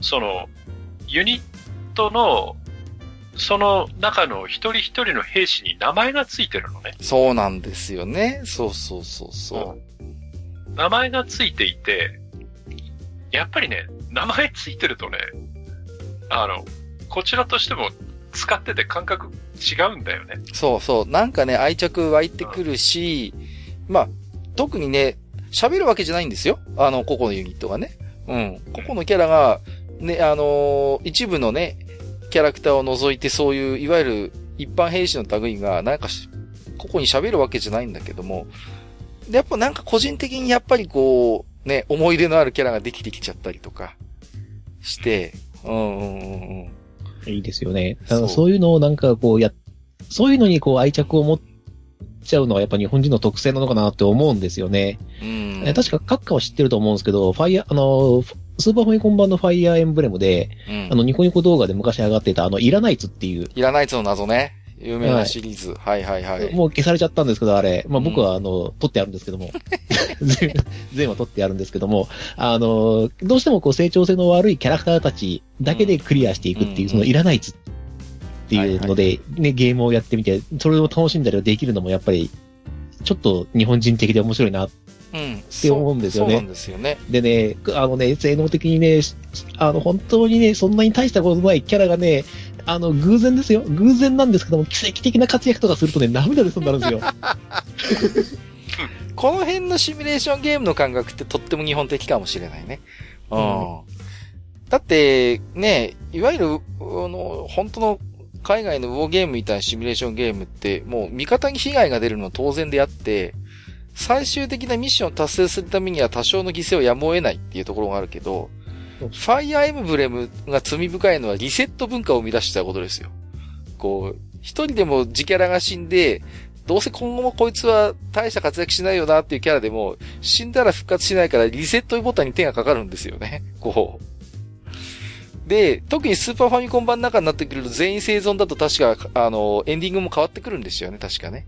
変わってきますし、で、あの、案外大したことないキャラとかが、あの、会話で仲間にできるキャラとかがいるので、そうそうそうそうそうそう。敵から、敵との会話のキャラミがあるので、その辺をね、都合でないとかって言うと、結局ね、その全クリができないみたいな。そうなのよね。だから、あの、タクティクスオーガでもそうなんだけど、あのね、敵陣に切り込んどってって、味方を、んするやつを説得したり、助けなきゃいけないっていう要素が入ってくるのって、非常になんか面白いなと思うんですよ。もう、ファイエンブレムのあるでしょ？そういう説得してさ。で、またシーダがね、か弱いから、大変シなんだよ。ーダがか弱い上にね、あいつな味方になるとこに必ずアーチャーいるからね。そうそうそうそう。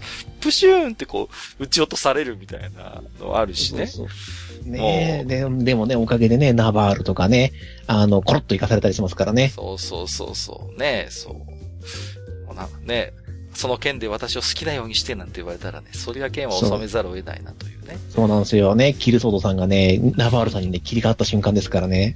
この時からね。しかも、あの、ファミコン版だとね、あの、仲間にできるキャラクターさらに多くなってますからね、シーダ。はいはいはいはい。ロジャーとかもいたよね。そう、ロジャーとかね。アーマーナあイトの、。でも微妙なアーマーナイトのね、いるいる。あの、ー、アーマーナイト、ファミコン版だと微妙なんだもん、ジェネラルにならないから。そうですね。ちょっとだいぶ、ファイアーエンブレムも肩入れしちゃいましたけど。まあ、こういう、なんていうのかな。やっぱり一つ JRPG との共通項を見出すならば、やっぱキャラクター性を前面に出してくるっていうことがあると思うんですね。うん。あくまでその、コマということではなくて、やっぱ一つキャラをが織り出す、まあ一つこう群像というか、あるいは伝説のモアバトルみたいに、もう大きな戦いを描いていて、個々のユニットに名前なんか本来必要じゃないんだけども、それにもランダムで名前を振るっていう、その辺のやっぱりこう考え方、価値観ってのはやっぱり非常にこう JRPG 的とも言えるのかもしれないと思うんですよね。うん、で、えー、今朝の、えー、今朝の今日の枕の話にちょっと関わってくるんですが、その、JRPG っていうのは、まあ、オンラインと実は相性があまり良くないんじゃないかっていう話もあるんですよね。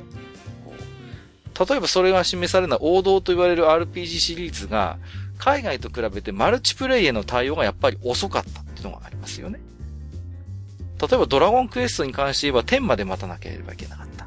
もうその頃にはもう当然オンライン RPG っていうのはいっぱいあったんですけれども、まあ本当にそういうタイトルはオンラインの対応があんまりこう早くはなかった、鈍かったっていうところがあるのかなと思うんですよね。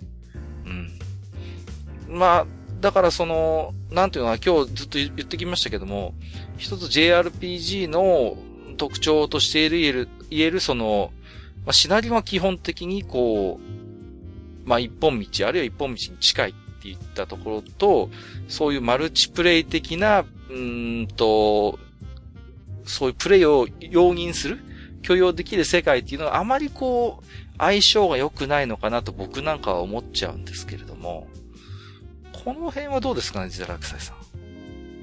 これね、うん、やっぱりね、今の人たちだとね、案外受け入れてくれるのかもしれないんですけど、うん、あの、この当時のオンラインの、をメインとプレイしている世代っていうのは、うん、やっぱりあの、ドラクエ FF のテンプレートをしっかりやっているので、自分で何かをするっていう場合は、大抵自分で全部やりたいんですよ。うんうんうん。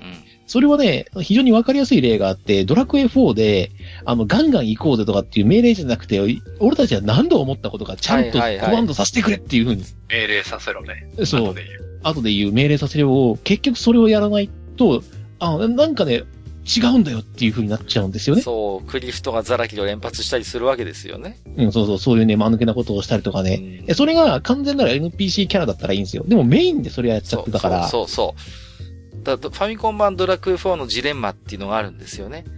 あの時は、もう、鳴り物入りで AI 導入っていうことを言っていて、あの、自分で全てを操作しなくても、キャラクターが自分で考えて操作をしますみたいなこと言ってたんだけども、なかなかにこう、おバカな AI っぷりを発揮してくれてね。うん。やっぱり、自分でコントロールしたいっていう、あ、あそこでそう思った人いっぱいいると思うんですよ。そうなんですよね。うん、で、だから、その、ね、ジャパニーズ RPG とこのオンラインの相性って、やっぱワンキャラを演じるっていう時に、うん、お前何すんのっていう。うんうんうん結局全部やりたくないみたいな。うん。あとはね、やっぱりその、今日ちょっと何回か喋ってますけど、オンリーワンの主人公を演じるっていうことに慣れて、慣れきってしまってるってこともあると思う。特別な誰かを演じることに慣れてるわけですよ。そうですよね。うん、だから、あれですよね、さっき、あの、シミュレーション RPG で言った伝説のオーガバトルの駒の一人にはなれないんですよね、僕たちは。そうなんです。オピニオンリーダーなんですよ。そうそう。オピニオンリーダーであり、ロトの血筋を引いた英雄であり、そういう、もうね、特別なキャラクターをずっとドラクエや FF で我々はやってきたじゃないですか。やってきたから、この物語の主人公は自分であるという。そうなんです。だから、それがオンライン、マルチプレイになった途端に、この世界にあまたいる冒険者の一人になってしまうわけですよ。そうなんですよね。まあ、それはそれでね、面白いんだけどね。それに対する戸惑いっていうのはあったと思う。これは。うんうんうんうん。で、だからやっぱり我々、まあ、ジダラクサインさんとか僕みたいな人間は MMORPG で、まあ最新ウルティマオンラインに触れてるんだけれども、なんかね、その、ある種必然なのよね。そういうリネージュとかウルティマ、ウルティマオンラインみたいな、洋芸からそういう MMORPG が日本に入ってきたっていうのは、ある種必然であって、それまでの日本のコンシューマー機の RPG っていうのは閉じた世界の中で、まあお互いにこう工夫しながら計算しながらでグラフィックをきれいにしたりシステムをね、いろいろ工夫したりとか、シナリオを非常に凝ったりっていう、内側の密度を上げてく上げてくっていうことにずっとこう力を使ってきた。だからこそ非常に名作と言われるタイトルもバラエティ豊かなものが出てきたし、システムも独創的なものがいろいろあるんだけれども、ただそういう大きな JRPG の枠の中から飛び出すような作品っていうのはまあなかなか出てこなかったわけですよ。だそこの中に、これオンラインでマルチでできたら楽しいんじゃね？っていう発想はまあ生まれてこない。そういう、やっぱりこう、なんてガラパゴス化というとちょっと聞こえが悪いのかな。なんかやっぱりそういう日本人のそのゲゲームの一つ文化なのよね。この、うちにうちにこう、密度を濃くしていくっていう、ベクトルがね。だそれがやっぱだから、日本でその、なんていうの、国産 MMORPG っていうのが、なかなか、こう、遅れた立ち行かなかった立ち遅れたっていう一つの原因かと僕は思ってるんですよ。そこは。そりゃそうですよね。だって作ってる側もユーザーが何を求めてるかわかんないですからね。そうそうそうそうそう。やっぱり、うん、RPG ってどうしても制作コストもかかるのよね。高いんですよ。どうしても。で、あの、制作期間も長くなってしまうから、あの、なんていうのかな。やっぱこう、下手に冒険できないっていうのがあるみたいですよね、一つね。ああ、ありますよね。特にそれをね、あの、メジャータイトルの看板背負わせるとなると、もう、しんどいですよね。なおのことなんですよ。そこはね。うんうんうん。だから、ロマンシングサガみたいな、一つある種 TRPG 的な要素を取り入れるゲームっても確かに生まれました、RPG の中でね。うん。ありましたね。あるんだけども、あれもあくまで TRPG 的であって、マルチシナリオ的であって、まあ、TRPG をやってきたジダラクサ先は僕はわかるんだけども、じゃあ完璧な、じゃあそれが TRPG のマルチシナリオなのかと言われたら、決してそうではない。あくまで一つの枠内でそういうことができるっていう、まあ、やっぱ限界はあるのよね、そこにね。当然のことながら。うん。で、そういう、やっぱりこう、全然工夫とかしてこなかったと僕は言わないんだけれども、やっぱりそういう、ある種のうん、なんていうのかな。それが、こう、中で密の濃くなっていく、いい要素もあれば、一方でそういう、マルチと、なかなかマルチって発想にいかないっていう、そこに対して資源を投下できないっていうことにも繋がったのかなという気はするんだよ。ありますよね。まあ、そういう意欲的な作品があったとしても、結局生まれ、埋もれてただろうしね。確実に。そうなんですよ。で、うん、それを、うん、だから、日本のそういう JRPG と言われる中でやっていくことの難しさっていうのもいろいろあるんですよ。この前自宅さアンリミテッドサガの話してたけどさ。うん。うん。あ、あの、一部で有名になってしまったうちの弟の話ですか？俺の怒りがアンリミテッドでおなじみのね。ねうん。そうそうそうそう。だあれも、そのな、なんていうのかな、その、我々、日本のコンピューター RPG に慣れ親しんだ人間のある種の固定化した価値観が生んだ悲劇と言えないこともないのかなと思うんですよ。確かに不親切な部分、不親切な部分いっぱいあるし。あるけど、でも意欲作といえば確実に意欲作なんですよね。そう、意欲作といえば確実に意欲作なんですよ。で、ただ、あれを、まあ、あの当時の世相というかで、正当に評価するには、あまりにも我々が JRPG 的世界観、JRPG 的な楽しみ方に慣れすぎてしまっていたという要素はないだろうかということは思うんですよ。それはね、やはりこう、ドラクエの功罪ではないかと思うんですけどね。うんうんうん。そうなの。そこはやっぱドラゴンクエストが偉大すぎる。ファイナルファンタジーが偉大すぎるっていうのがやっぱある。うんうん。と、思う。ですよね。だからあれを、例えば出すときに RPG っていう冠をつけなければまだ。うん。そこなんですよね。うん。やっぱり、ね、新しいゲームをっていう風に言っちゃって、RPG ジャンルじゃない。やっぱ佐賀の冠をつけてしまったことが一つで、やっぱりあるしね。でもそれだとね、話題に上らないで終わりそうな気がするんですよね。そうすれば俺の弟もね、アンリミテッドな気持ちにならなかったと思うんですよ。買わずにいて。いや、そこなんですよね。うーん。だからね、うーん、なんとも言えない、まあ今日一番最初に JRPG のいろんな特徴の話をしましたけれども、なんとかそこに逆に集中できたからこそものすごくクオリティの高い名作と言われる RPG も確かにできたんだけれども、逆にその、そこを一つこう、壁を壊した RPG ってもっと本当は可能性のいっぱいある定義なのよ。これは。だけども JRPG っていうのはやっぱりあの、その中のやっぱ一部分じゃないですか。一部分に特化してその色を濃くした感じですからね。そうそう、その中の一部分に特化して、そこを濃くして濃くして、その濃い味に慣れてしまった多くのゲーマーが、そこの JRPG の枠から外れた大きな RPG という中で勝負したゲームについて、なかなかこう、フラットな気持ちで楽しめないっていう状況も確実にあの時代あったと思うんですよ。うんですね。そこはね、あの、我々の罪でもありますね。はいはいはい。それをちゃんと楽しい、楽しいものだというふうに認識しなくてはならなかった。そう、そう、そこにね、これは僕らの、僕みたいな、ゼロ世代、一あの、第一世代の TRPG ゲーマーの怠ってきた部分でもあるの、これは。それをきちんと我々第一世代 RP、TRPG ゲーマーが、どこまで伝えてこれたかというと、ある種の諦めがあったのよ。これはね、正直に白状する。もうあの頃の僕は、JRPG 的な RPG ゲームに辟易してしまって、もう、あのー TRPG にちょっと逃げてた時代があるのよ。僕は。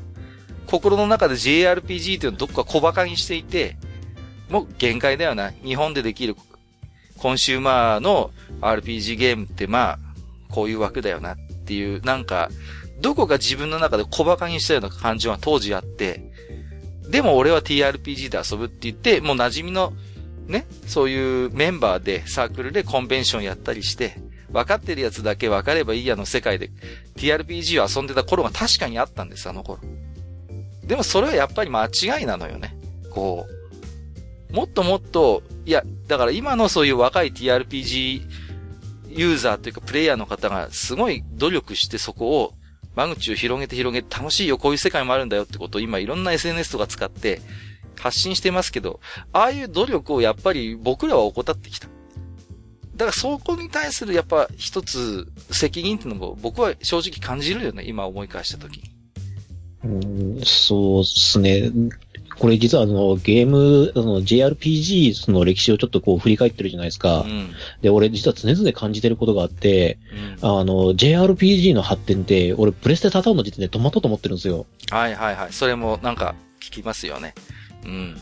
あの、今まではできることが少ないから、できることをそぎ落として、そぎ落として連磨してできたっていうのがファミコン時代の RPG じゃないですか。そうなんですよ。で、できることが増えたぞって、これで何がやれる、これが何がやれるっていうのが増えたのがスーパーファミコンで、で、それでもできなかったこと、うん諦めていたことがプレステでできるようになったんだけど、じゃあプレステからプレステ2とかプレステ3になった時に何ができるぞって言われて、なんかできましたかっていう。うん。もちろんあるでしょ。うん。あることはあるんですけども、その、えっ、と、ファミコンからスーパーファミコン的なそんな大爆発が起こったわけではないんですよね。そうなんですよ。だから、いわゆる JRPG っていうのは、想像力で補う、その表現として足りない部分を僕らが想像で補うじゃないですか。はいはいはい。初代のドラゴンクエストの頃ってまだまだですよね。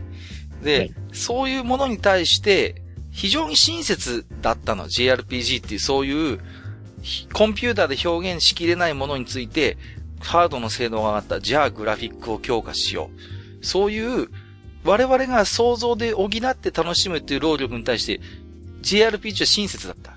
これは実は親切すぎたとも言えないだろうかと思うんですね。そこに対してあまりにもこうリソースをこう投入して、することによって、逆に、そういう表現力ということに対しては、ある種の到達点がもうプレステサタン時代ってあったと思うのよ、もう、ドットの世界で。変態的ドット技術って言われるものが、やっぱあって、あの頃には。で、ゲームながらの重厚なシナリオみたいなことを余すところなく伝えられる形というのがもうあの頃にはもうあった。うん。だけれども、今、ジダラキサイさんがおっしゃったように、じゃあ、そっからじゃあ、プレス2、プレス3、まあ今のっていうこういう状態になった時に、あの、そういうやっぱり今までの JRPG 的方法論っていうのが、もうハードの進化に沿ってないのよね。そうなんです。うん。だから、あれですよね、もう鉱脈を掘り尽くした感があるんですよ。うんもちろん眠ってるとは思うんですけれども、そうそうそう。だから JRPG ってまあ海外のね、あの、んゲーマーとかが、まあいろんな意味を込めて呼ぶんですけども、やっぱ一つにやっぱ否定的なニュアンスもあるのよね。こうガラパゴス的というか、独自の進化しちゃってるよね、みたいな。で、それをまあ自覚的に楽しんでる人もいれば、日本の RPG は RPG じゃねえっていうようなことを言う人もいてね。うん。なんかだからそういろんな意味をやっぱ内包しちゃってますよね、JRPG っていうのがね。そう、そうですね。うんなんか、この辺の根幹部分に、一番最初の枕の、あの、マルチプレイ恐怖症なんかもちょっと関わってくるのかなっていう気がうんうんうんうんしてきましたね。そうなんです、そうなんです。うん。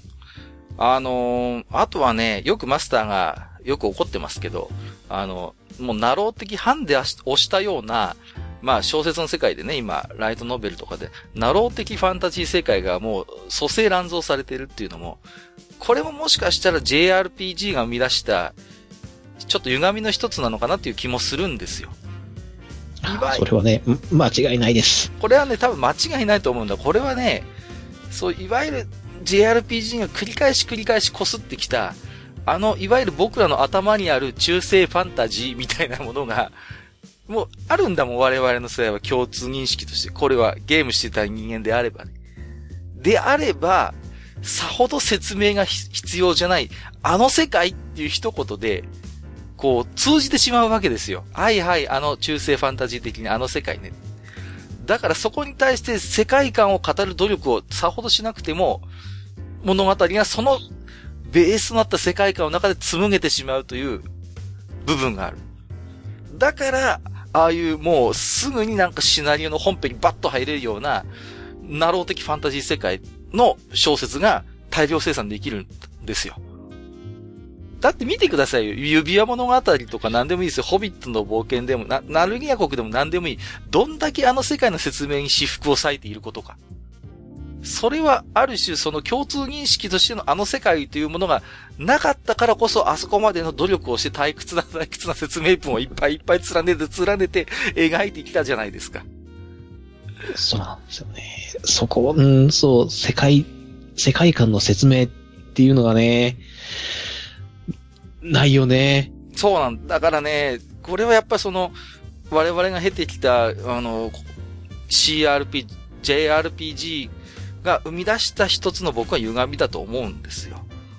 この辺はマスターどう思います？よく研究してますけど、ナロー的ファンタジー世界について。あの、良くも悪くも、あの、ドラクエが成功しすぎちゃったんだと思うんですよ。うんうんで、あの、RPG っていうのはこういうもんだっていうものがそれで形作られてしまって、うん。うんうん特に、あの、戦闘のシステムという面では、うん。はい。えっ、と、いわゆるウィザードリーのあの戦闘システムっていうのがやっぱり優秀なのね。うん、よくできてる。うん。うん。優秀なんですよ。だから、なかなかそこから脱却できなかったっていうのがあって、うん。で、それこそね、あの、ファミコン、それからスーファミで、うんまあ、ドラクエ以降、まあファン、ファイナルファンタジーもありますけど、まさに、その、えー、あれって、まあこれは僕の想像ですけど、ソフトの開発自体も、アクションゲームを作るよりも、その、一つのひな形ができてしまうと、うん。そのシナリオ、それからマップ、そしてモンスターのデータなどなどを入れ替えさえすればうん。別のゲームができちゃうのよ。そうですね。うん。だから、あの、実際そうだったように、あの、まあ、大量生産が可能なんですよ。いわゆる JRPG って。はいはいはい。だからこそ、まさにウゴのタケノコのごとく、うん。ドラクエ、それからファイナルファンタジー以降っていうのは、どこかで見たような、うん。その、どこかその紋切り型っていうか、ハンデをしたようなっていうか、うんそういう、えー RPG がポンポンポンポン出てきた。そうですね。うん。もちろん、その、そのゲームそのゲームで、やっぱり、丸パクリはまずいからっていうことで、うん。小手先の変更は加えてきてますよ。はい。例えばその武器に耐久度をつけたりとかね、うんうんいろんなことやってきてますよ。うん。だけど、大筋でいくと、まあ、ファイナルファンタジー型か、もしくは、えー、ウィザードリア、あと、ドラクエ型っていう形になってしまっていて、うん。はい。まあ、そういう面でそこからどう脱却したらいいんだろうっっていうところが、なんかね、変な方向に行っちゃったんですよね。うん。だから、その、えー例えば、もっとその、いろんなことができるようにしよう、オープンワールドにしようみたいな方向ではなく、なんかその、もうちょっとその戦闘に、えーリアルタイム性をうん。持たせようとか、ね。だから、その、例えば、えーっと、あれもファイナルファンタジーのシリーズでしたっけ？キャストタイムがあってね。はいはいはいはい。こう、その、ターン制ではないアクティブターンバトルみたいなのうんにしてみようだとか、そうですよね。まあ一方では、えっ、と、テイルズみたいになんかボタンを押して、うん。なんかコンボをつなげていこうみたいな感じとか、なんかそういう方向に、こう、進化っていうか、小手先の、っていうか、目先の違いみたいなのを求めちゃったっうん。ていう部分があって、そうですね。でも、その頃、ゲーム機、まあコンピューターも含め、ゲーム、そういう機械、ハードウェアの世界では、2次元から3次元になり、えーメモリ空間が広がり、ストレージがでかくなり、いろんな表現ができるようになったっていう中で、うん。やっぱりその目を向ける方向が若干タコツボ化してたのかなっていう気はしますよね。うんうん。で、そうしてるうちに、海外では、ね、膝に矢を受けてしまってな、みたいなのが出てくるわけですよね。そうですね。うん。本来、ファンタジーの世界って、ものすごく怖いっていう僕は思いがあってね。こう、だからそこがね、どんどん海外のファンタジー的な世界と日本のファンタジーが乖離してるなっていう感覚があるんですよ。なんか僕らってもはや、もはや、ドラクエ的ファンタジーの世界にある種のホット感があるじゃないですか、こあとね、やっぱり、あの、どこかね、う。うん。日本人、まあそこまで主語でっかくしたっていいかわかんないんだけど、うん。ゲームはやっぱり子供がやるものっていうのがね、どこかあるんですよ。そうね。それは未だにこびりついてるかもしれないね。うん。うん。だか、ら、ある程度とっつきが簡単じゃなきゃいけないし、うん。まあもちろんハードの表現の制約もあったけれどもう、ん。テキストはひらがなが主体じゃなきゃいけないし、そうですね。うん。だから、ストーリーも、あんまり凝ったことはできない。そうだよね。うん。うん。で、その辺の、まあ、ある意味ね、そういうものがいっぱいあったがために、うん。その、民族紛争なんていうぐっちゃぐっちゃなものを、うんその、扱ったタクティクスオーガが、未だに神扱いされるわけですよ。そうなのよね。うん。タクティクスオーガは確かに優れたゲームだけれども、うん。でも、あれが未だに持ち上げられ、神格化され、うん。ね、それこそそれを作った松野さんも含めう、ん。神が作った神のゲームみたいな風に、いつまでも評価されるっていうのは、うん。それはある意味、うん。どうなの？いや、不幸なことです。不幸なことですよ、やっぱりそれは。うん。作品自体の評価は揺るがないけれども、いつまでも解雇的に、いや、あのゲームすごかったよねって振り返られる状況っていうのは、決して幸せなことではない、だと思う。うん。だからそれってのはやっぱり、ゲームは子供のやるもの。っそうです、ていううん。市場があって、そこに、そのプレステ3だ、プレステ4だってなった時に、洋芸がドカドカっと入ってきて、うん。そうすると大人たちは、あ、こっちのゲームの方が面白いじゃんってなっちゃうわけですよ。そうなんですよ。だから大、人向けだからねう。ん、だからドラクエがね、まさにジャンプの人気漫画だったかだった鳥山明を起用して、いわゆる少年漫画的手法っていうのをもう繰り返し繰り返し擦ってきたじゃないですか。それもだから今マスターが言ったようなゲームは子供が遊ぶもの、まさにジャンプとかを読むような子供が遊ぶものっていうのはどこかでずっとまとわりついてきてたと思うんですよね。本来もっと自由なものであるべきなんだ、そこは。うん。だけど JRPG ってのはもう常にこのジュブナイル、そして美少女、ロマンっていう、ボーイビーツがあるね。ボーイミーツガールなんですよ。いつまで経ってもね、もう少年漫画の世界なのよ、JRPG はさ。うん。そうそうそう。大体、少年とか若者の成長物語が一緒になってるんですよ。そう、そうなのよ。もう、ないでしょ、JRPG でいい年のおっさんがさ、あの、主人公でさ、もうね、それこそ元犯罪者みたいな人って、まあ、主人公にならないわけですよ。ところがね、あの、必ずしもそうではもちろんないわけであって。でもやっぱ、なんでしょうね。こう、日本ってやっぱ海外の人はびっくりするそうですけど、電車乗ってても、いい年のサラリーマンが、まあ、ジャンプとか読んでたりするじゃないですか、電車の中で。40代、50代でもいますよね、そういうコミック誌読んでる人って普通に。だから、なんていうの、いつまで経っても日本人って年は重ねるけども、そういう、なんかこう、少年漫画的読み物をいつまでもこう、楽しむような風、風潮って言うと変だな。やっぱそういうところってどこあると思うんですよね。僕らも含め。だその辺が一つその JRPG をまあ、まあ、いいことか悪いことかわかりませんけど、支えてきたってとこもあるでしょうからね。いつまで経っても、そういう JRPG を遊ぶっていう、やっぱり文化はあるからね。僕だって別に嫌いじゃないし、そういうものがさ。うん。かなと思いますね。だからまあ、ね。ただ今随分、日本でもね、その辺はいろいろ変化がね、起きてはいるのかなと思いますし、面白いのは逆に海外でそういう JRPG 的な世界観がすごい面白いとか、ね、興味があって、逆に、あれ、これ、日本の RPG じゃないのみたいなテイストの海外製の RPG ができたりしますからね。まあ、あの、マーケティング的にはわかりますよ。大したその、市場が大きくない中でね、うん。キットを出したものを追随しようと思ったら、うん。なかなか冒険はできないですよ。そうなんですよね。ドラクエみたいなの作っとけば、まあまあ売れるだろう。そこそこね。そうそうそうそう。あとはね、その、ちょっと、ビジュアルを頑張ってみたりとか、可愛い女の子出したりとかね。やっぱりそういうところで勝負したくなる気持ちもよくわかるんですけれどもね。うんまあね、どうでしょう。まあ今日はね、えーこのテーマで、えー少しお手か、置き手紙をいただいているので最後にご紹介させていただきますけれども、えー月島さんからですね、えー JRPG、ジュブナイル、美少女、ロマン。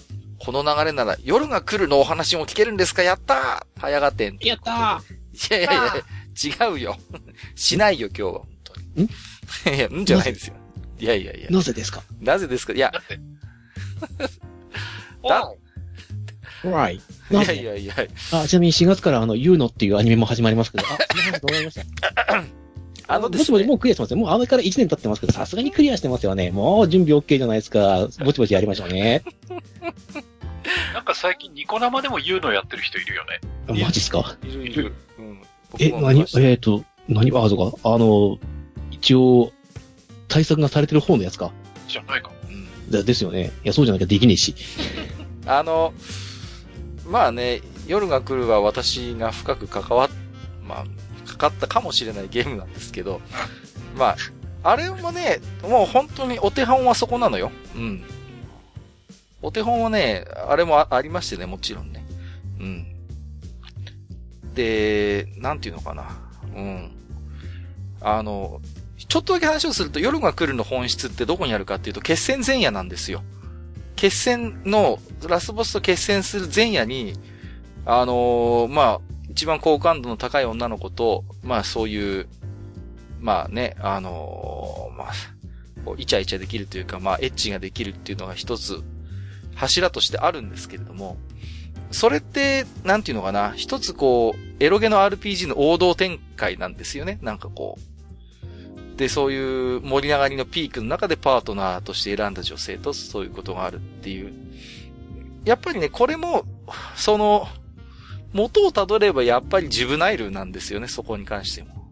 やっぱりボーイツ、ボーイミーツガールのお話であって、そこで最終的に、まあ、主人公が精神的な女の子と、そういう性交渉を持つことによって、一つ精神的にやっぱり成長して、目的を果たすっていう、まあ、大きなこうテンプレートがあって、まあね、今日はちょっとエロゲの話はあまり、まあ、エロゲの進化もまたね、日本のゲーム文化の裏歴史ですので、これは私の専門領域です。専門領域って言っていいのかな？また別に機会を設けて喋りますんで、あ月島任せてください。僕も、あの、ドス時代やったら結構知ってます。いや、あのね、マスターも古いエロゲは詳しいから、いや、いやいや、だから、前から言ってるじゃないですか。僕は、ね、まともなパソコンを持ったのは就職してからですからね。だから、古いゲームはわかんないですよ。特にパソゲーはね。いやいやアーケードならそこそこわかりますけど。じゃあ、アーケードのお色気ゲームの話からいきますか。えっと、もう一つだけ。山口さん。えー JRPG と言われてパッと思いついた作品は、えースーパーファミコンの Tales of Fantasia です。オープニングで歌が流れたり、キャラにボイスがついていたり、いろいろと衝撃的な作品でした。アニメっぽい画風も好きでした。ということでね。はい。えー、ナムコですよ、ナムコ、マスター。テイルズシリーズって遊んでました？あ、あんまりイメージないけど、マスター。いや、あのね、うん。ちょうど、だから、一作目のオブファンタジアうんうんうんうん。の時って、はい。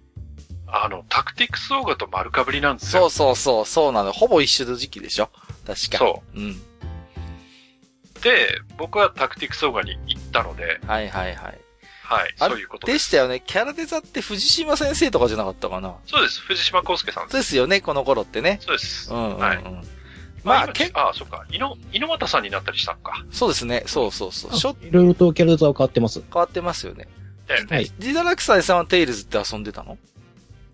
はい、遊んでましたよ。あの、そうなくても、あの、うちは、ほら、あの、三兄弟三ゲーマーですから、ああ、なるほど。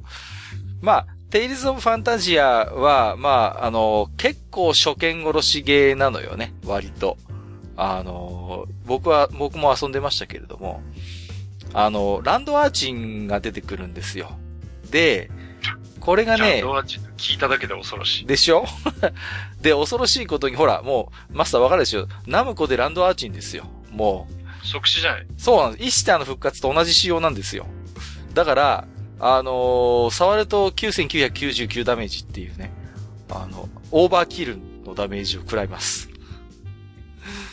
だからね、すごいん、あの、まあ、結構メタネタも豊富なのよね。で、あの、スプラッターハウスっていう名前の宿屋があるんですよ。これも、ナムコのゲームにね、あのーお世話になった方ならにやりとさせられると思うんですよ。はいはいって感じでしょ、この辺も。まあ、でもそれこそね、さっきの話じゃないですけど、あのーこのスプラッターハウスっていう宿屋で、決戦前夜のイベントがあるんですよ、やっぱり。ここで。うん。クレスとミントの、そういう、まあもちろんあれですエロゲじゃないからエッチはしませんけど、あのーね、最後にそういう心の交流みたいな決戦前夜のイベントがあるのはやっぱり、テイルズ・オブ・ファンタジアの特徴ですかね。今までのスーパーファミコンにはなかった演出だと思います、この辺もね。そうですね。これ発売当時はね、実は知る人ぞ知るタイトルだったんですけどね、すんげえ有名になっちゃいましたからね。うん。そうそうそうそあそう、こ、こここの、ここの時期の、こう、ススーパーファミコンの発売のラインナップがエグすぎて、う。そうなのよ。聖剣とかも入ってるでしょ、だって。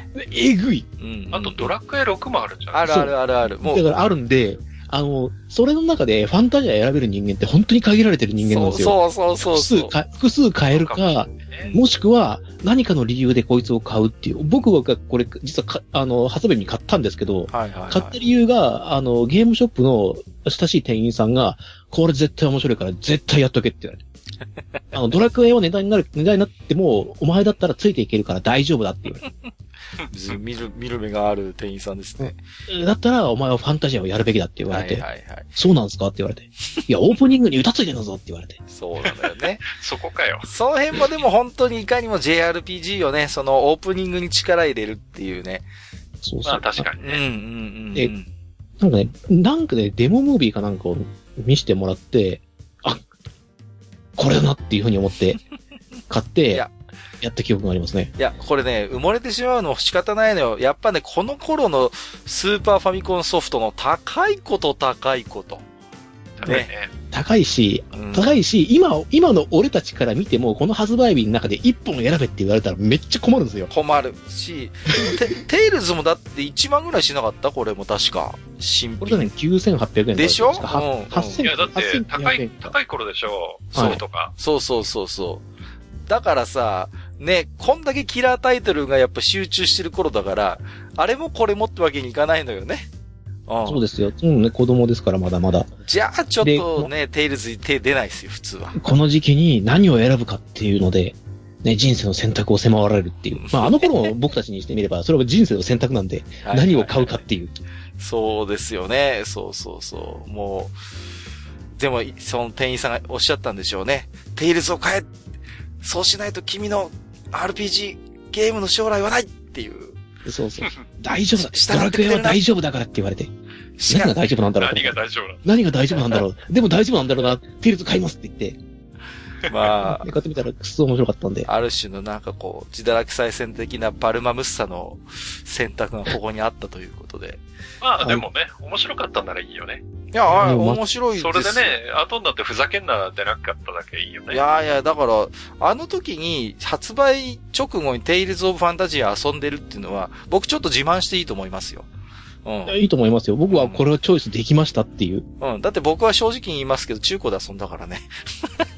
そう俺あの、だから僕はあれでしたもん。あの、すごい綺麗に撮ってましたもん。パッケージも何もかも。ああ、あのね、よくできてんのよ、ほんとね。いや、だからナムコのほんと意欲作よ。ほんと。うん。だから、あこれに関しては本当にそうだと思います。うん、人気シリーズになるのもあの、よくわかる。うん。そんなタイトルでしたね。はい。ただえ少々続きすぎだとは思うけどね。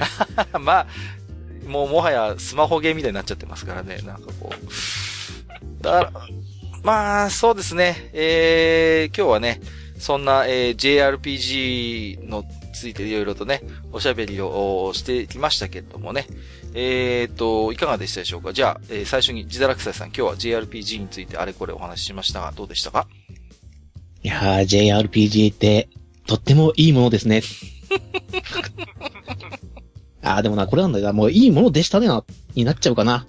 いや、いくら今日は金曜日だからって、そあの、金曜ロードショーに寄せなくてもいいんですよ、別に、そこは。あー、そうです。あいや、あのーいやっぱり一つの特徴的なものではあったんですけれども、うん。あの、強烈な枠組みができてしまったがゆえに、そこから先を破ることができなかったっていう、そうね。うん。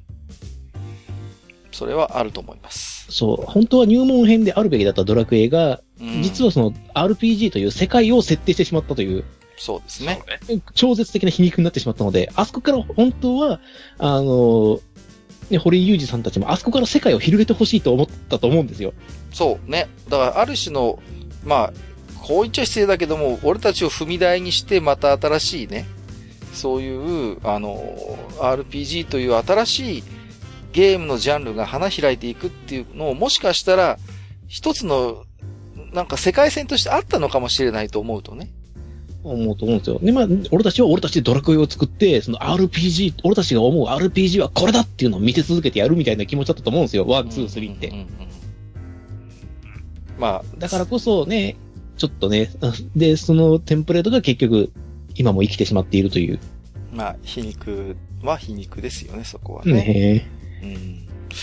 えーと、マスターは今日はいかがでしたか ?JRPG ということで。そうですね。まあ、僕はね、まあ最近よく言ってるんだけど、あの、ここのメンツの中ではあんまりゲームをしてない方で、で、特にね、まあもう有名になってるでしょうけど、スクエアに関してはほぼノータッチでこれまで生きてきてるわけですよ。うん。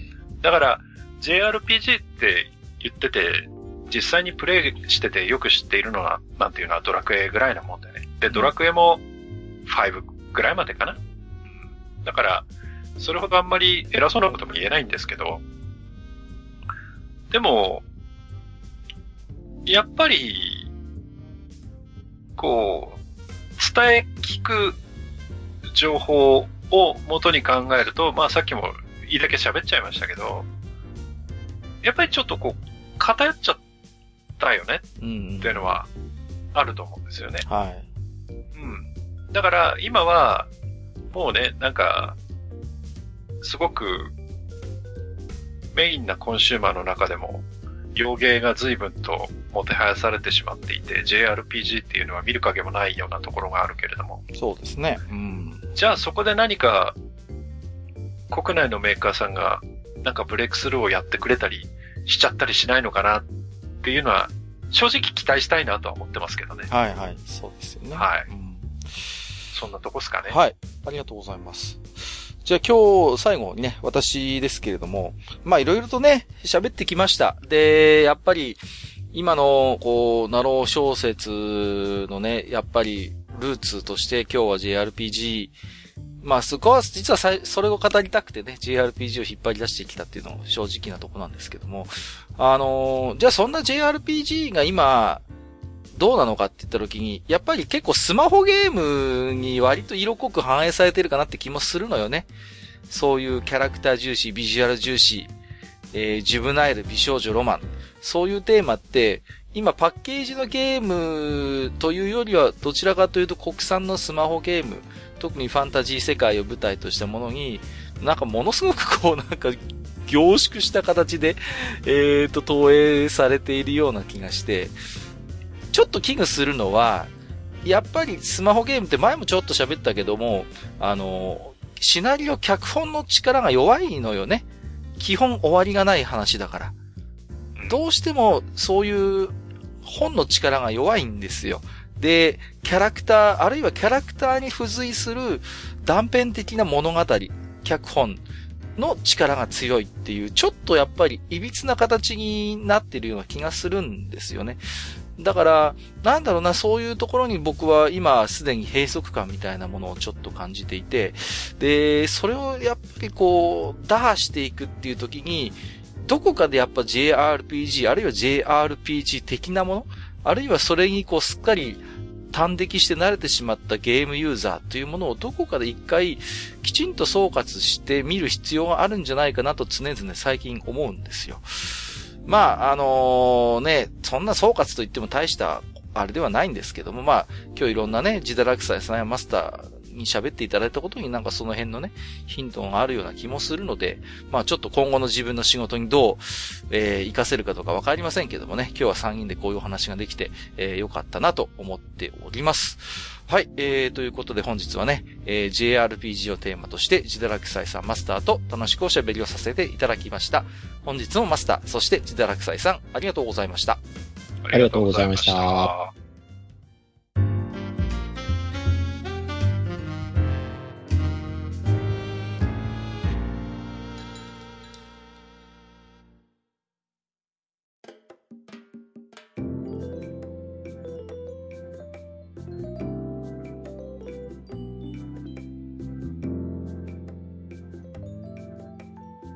はい、えー、それではね、えー、本日も当愚者の宮殿宛てに、えー、熱い熱い置き手紙をね、いただいておりますので、えー、まずは Gmail の方からマスターご紹介していただいてもよろしいでしょうか。はい、わかりました。それじゃあね、えー、Gmail 紹介させていただきます。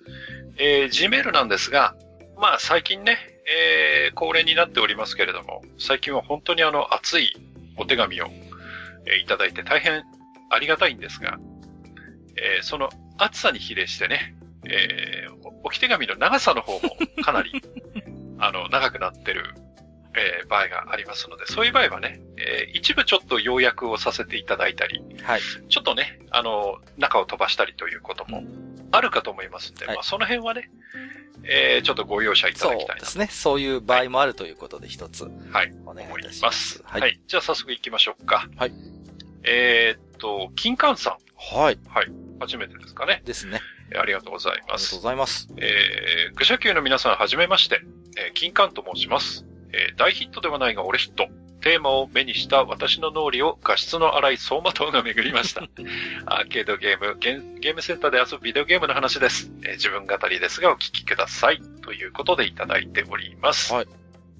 で、えー、そもそもゲームが下手で、えー、どの継戦を訪れても最下位の自分に嫌気がさした私はひねくれた処世術を身につけることになりました。うん、えー、かっこつけて言うなら、人の行く裏に道あり花の山、うん、えー、アーケードゲームは点数や勝敗がはっきりするものばかりです。えー、周りと同じことをしていても劣っているという自覚しか残りません。うん、えー、敗北感ばかり味わっていた自分は他人と同じフィールドに立たないことで自分が傷つかないように振る舞っていました。うんえー、対戦格闘は主人公キャラを避け、えー、最初は女性キャラから始めました。うん、えー、チュンリー、フェイエン、アイビー。うん、これ、チュンリーはわかるけど、フェイエンったら、あ、あ、そっか、バーチャロンか。うんうん、そうだそうだ。ああ、そっか、バーチャロンか。えー、それからアイ、アイビーったら、なんだっけ？キャリバーシリーズですね。キャリバーか。うん、なるほど、なるほど。はい。えー、女性キャラがメジャーになると爪キャラに。うん、えー、バルログ、不知火幻庵ちょいボンケ。はいはいはい。ここはよく。えー周囲にそれらの使い方が、あ使い手が現れると、異形キャラに、異形キャラに、異形ですね。はい。えーダルシム、バルバスバウ、うん。カンガルー、これ鉄拳ですね。石鹸。バルバスバウもあれだね、バーチャルだね。はい。バーチャルですね。えーこのように使用キャラはずり落ちるように色物へ、際物へと移ってしまいましたう。ん。遊ぶタイトルも裏道です。えー皆が競い合うゲームを避け、私は客好きの悪いゲームの方へ流れていくのでしたう。ん。えーそれらが今思い返せば、今回のテーマ、大ヒットではないが俺ヒットゲームでした。はい。記憶にある最初はオズマウォーズです。ああ、古いね。これまた、えーゲームといえば行楽地のゲームコーナー、または百貨店、ショッピングセンターの屋上で遊べる、ポンのようなテニスゲームやブロック崩ししかなかった時代。うん。スペースインベーダーブームを受けて、ゲームセンターという店が街にいくつも現れ、これが私たちの放課後の遊び場所に加わり加わりました。うん。えインベーダーには強い魅力があり、いつまでも飽きられることなく、ゲームセンターはいつも賑わっていました。インベーダーブームの域は割合長かったと思いますが、メーカー側は人気が廃れる前に新しいゲームをリリースしてきました。当時、ゲーセンに通って1年ほど経った頃なので、1980年前後。インベーダーの基盤に乗っかった新しいゲームがいくつか生まれてきました。えーそれらのアーケードゲームはまだ白黒画面でした。うん。例えば、スペースウォー。わえー当時は誰もこのゲームの名前を覚えていませんでした。私もネットの検索で知りました。うんうんえーこのゲーム、待機中やゲーム開始画面にタイトルではなくメーカー名を大きく表示していたのです。画面いっぱいに表示されるレジャックという文字の印象が強く、これがこのゲームの呼び名でした。あ、書いておかなくちゃ。レジャックは後のコナミです。はい。えー見た目はどこかインベーダーに似て舞台は宇宙。テーブル筐体で向かい合ってビームで攻撃し合う対戦ゲームで、つるんでいる学生によく遊ばれていました。うん。えー時間が経つと回復するエネルギーという概念があり、相手や自分のエネルギーの量を判断して攻撃するという要素が勝敗を分けていましたうん。しかし、私はそれに背を向け、えー時を同じくして現れたインベーダー基盤改良ゲーム、オズマウォーズに向かっていましたう。ん。えー宇宙空間が舞台のこのシューティングゲームにもエネルギーの要素がありました。えーエネルギー供給キャラクターが定期的に画面に現れます。当時流行っていた宇宙戦艦ヤマトによく似たシルエットでした。うん。えーこのヤマトとのランデブータイミングを逃すとエネ、エネルギーがフルに得られないので、ランデブー位置やタイミングを覚える必要がありました。えー若い方にはランデブーってもう通じないのかな、えー宇宙空間で接続するのをランデブーと言ったのです。いや、これは大丈夫です。今でも言いますね。はい。えーゲームの雰囲気や音はインベーダーそっくりです。しかし、斜めに移動したり、切りもみ状に下がってきたり、近づくにつれて大きくなるなど、えー敵キャラの動きにバリエーションが加わっており、面白みが増していました。うん。エネルギーの概念などがもあって人気がありましたが、ほどなくシューティングではないヘッドオンが流行り出し、その後すぐにカラーの時代が来てしまいました。えーカラーのアーケードの初期に現れたのがギャラクシアン、パックマンという超名作です。うん。えー格段に楽しさが増し、私の心も踊った記憶があります。でも、下手な私はこれらのゲームでも満足な結果が出せず、すぐにゲームオーバーです。えーそんな私が座るのは、えー関心を集めなくなったオズマウォーズのテーブルでした。えーカラーになったゲームに比べてしまうと素朴でインパクトに欠けますが、オズマには敵キャラの動き、覚えるべき安全地帯、単純な攻略パターンがあり、下手な私にはちょうどいい難易度加減でした。えーしばらくオズマについていましたが、どんどんスピードが速くなる他のゲームに触れるにつれて物足りなくなり、やがて飽きが来ました。えーテレビだって新聞だってカラーの時代が到来すれば白黒はお呼びでなくなります。ゲームも同じです。ギャラクシアンに次いでギャラガーがやってきた頃には、オズマたち白黒ゲームはゲーセンから消え去っていましたう。ん。えーその後も私は定番ジャンルからは距離を置いてゲーセンライフを楽しんでいました。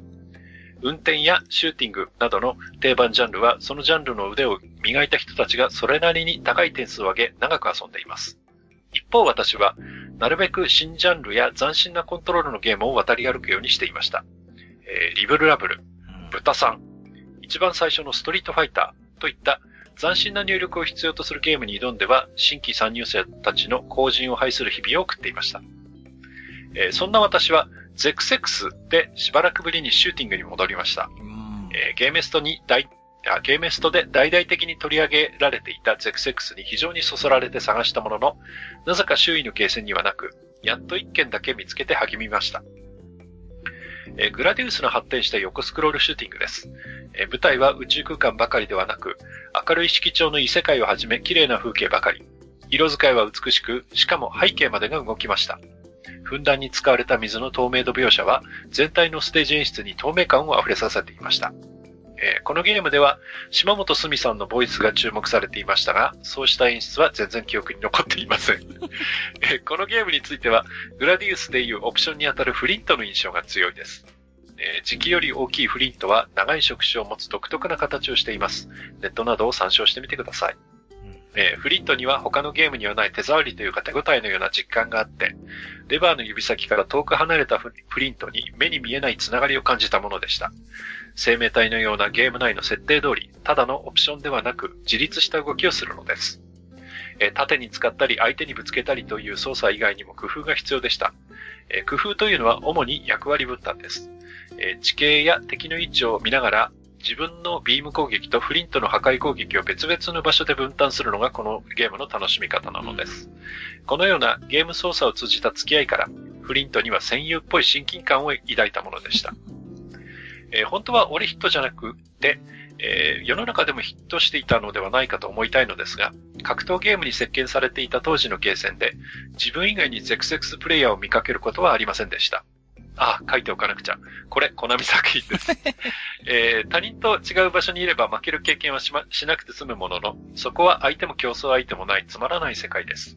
えーその後、バーチャファイターに居場所を定めた頃、社会人になり初体を持った私は、えー金と時間と集中力をすべてバーチャに注ぎ込み、えー他のゲームに触れることがなくなりました。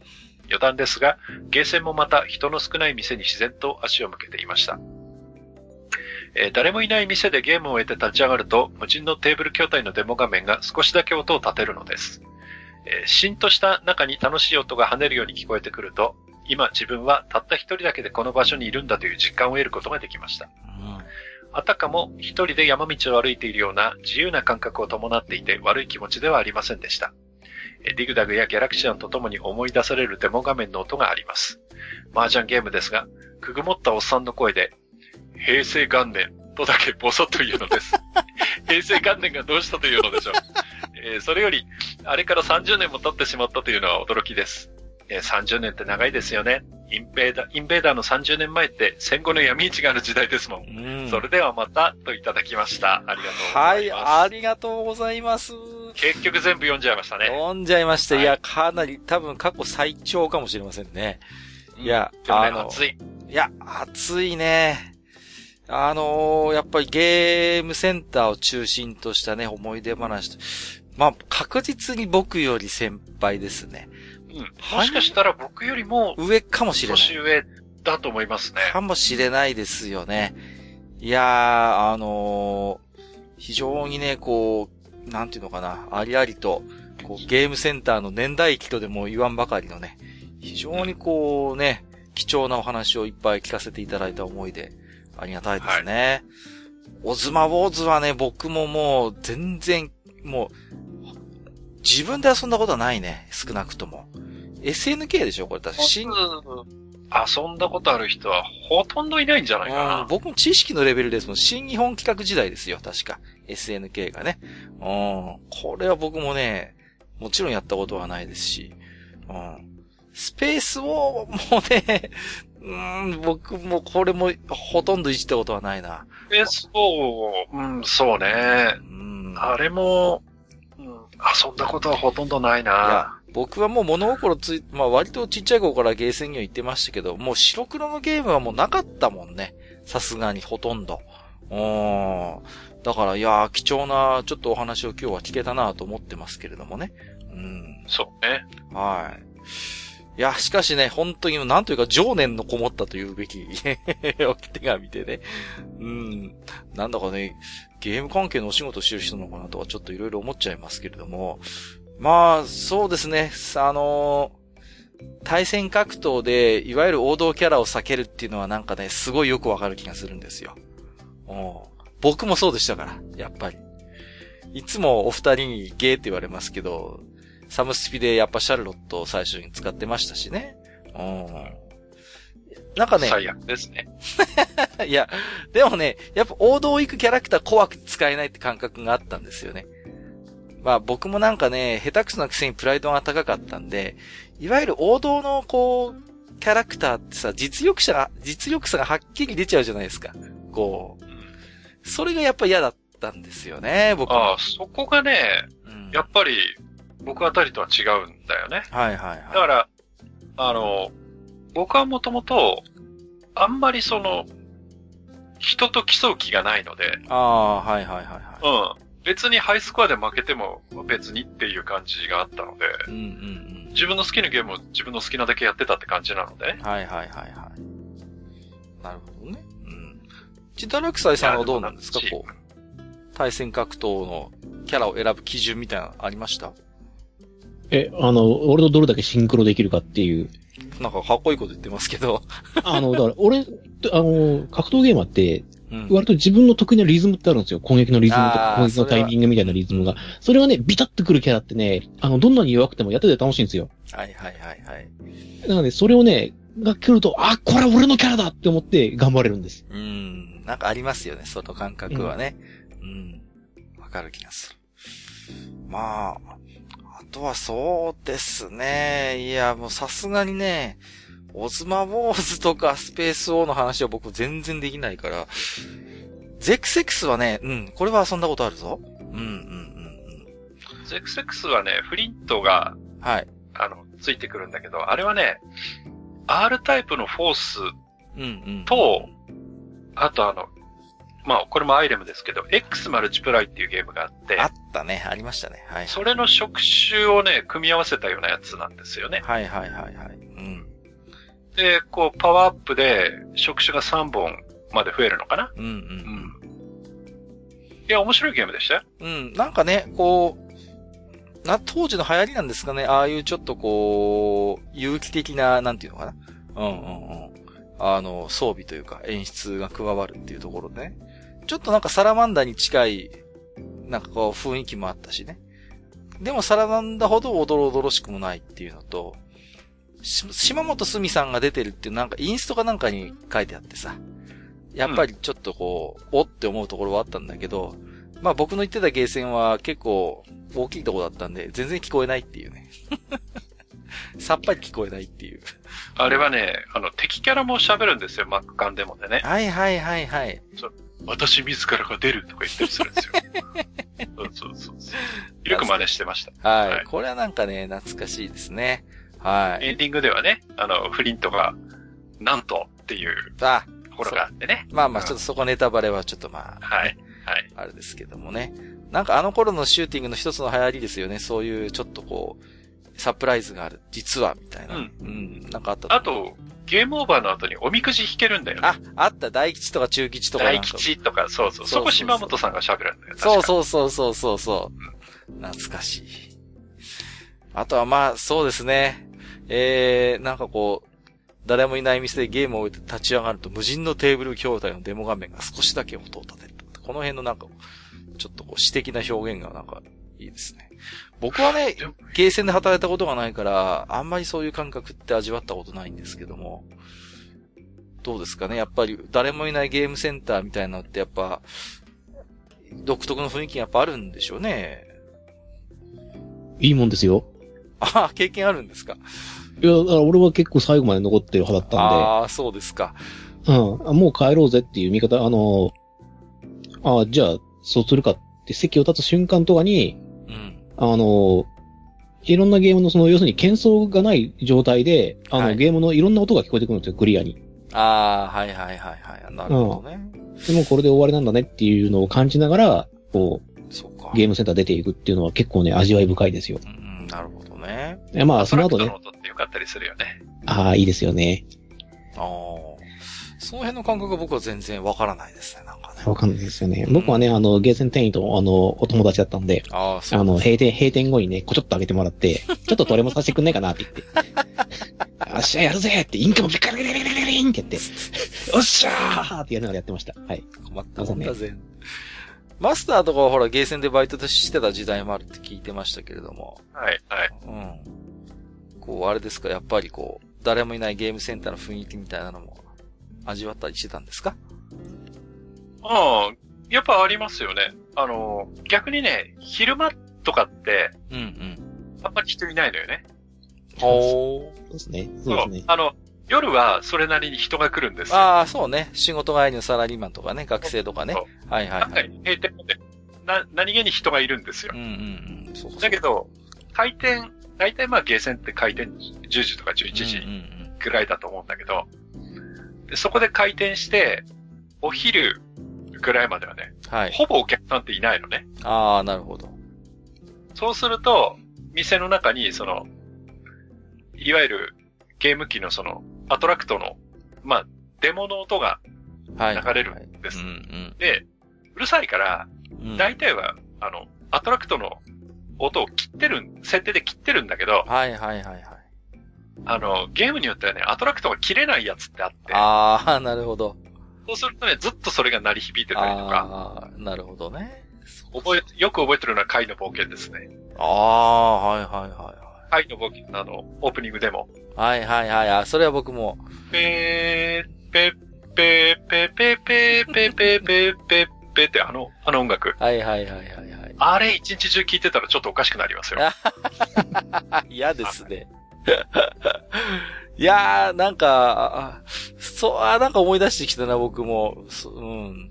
いや、でも、平成元年って喋るゲームなんだろなんでしょうね、なんかこれ俺ね。ちょっとね、記憶にあるんですよ。なんかそういうやつあったマジでなっていうのが僕は。全然、くぐもったおっさんの声でなんかボロッと喋るのって僕はあれですよ、画廊伝説ぐらいしかわかりませんよ。画廊伝説あれぐらい。それを一発でわかるじゃないいやいやですか。でも、平、平成元年って言うでしょ？いや、これは全然わかんない。あーなんなんかね、いわゆるそのエロ要素のない、そのね、あるんですよ。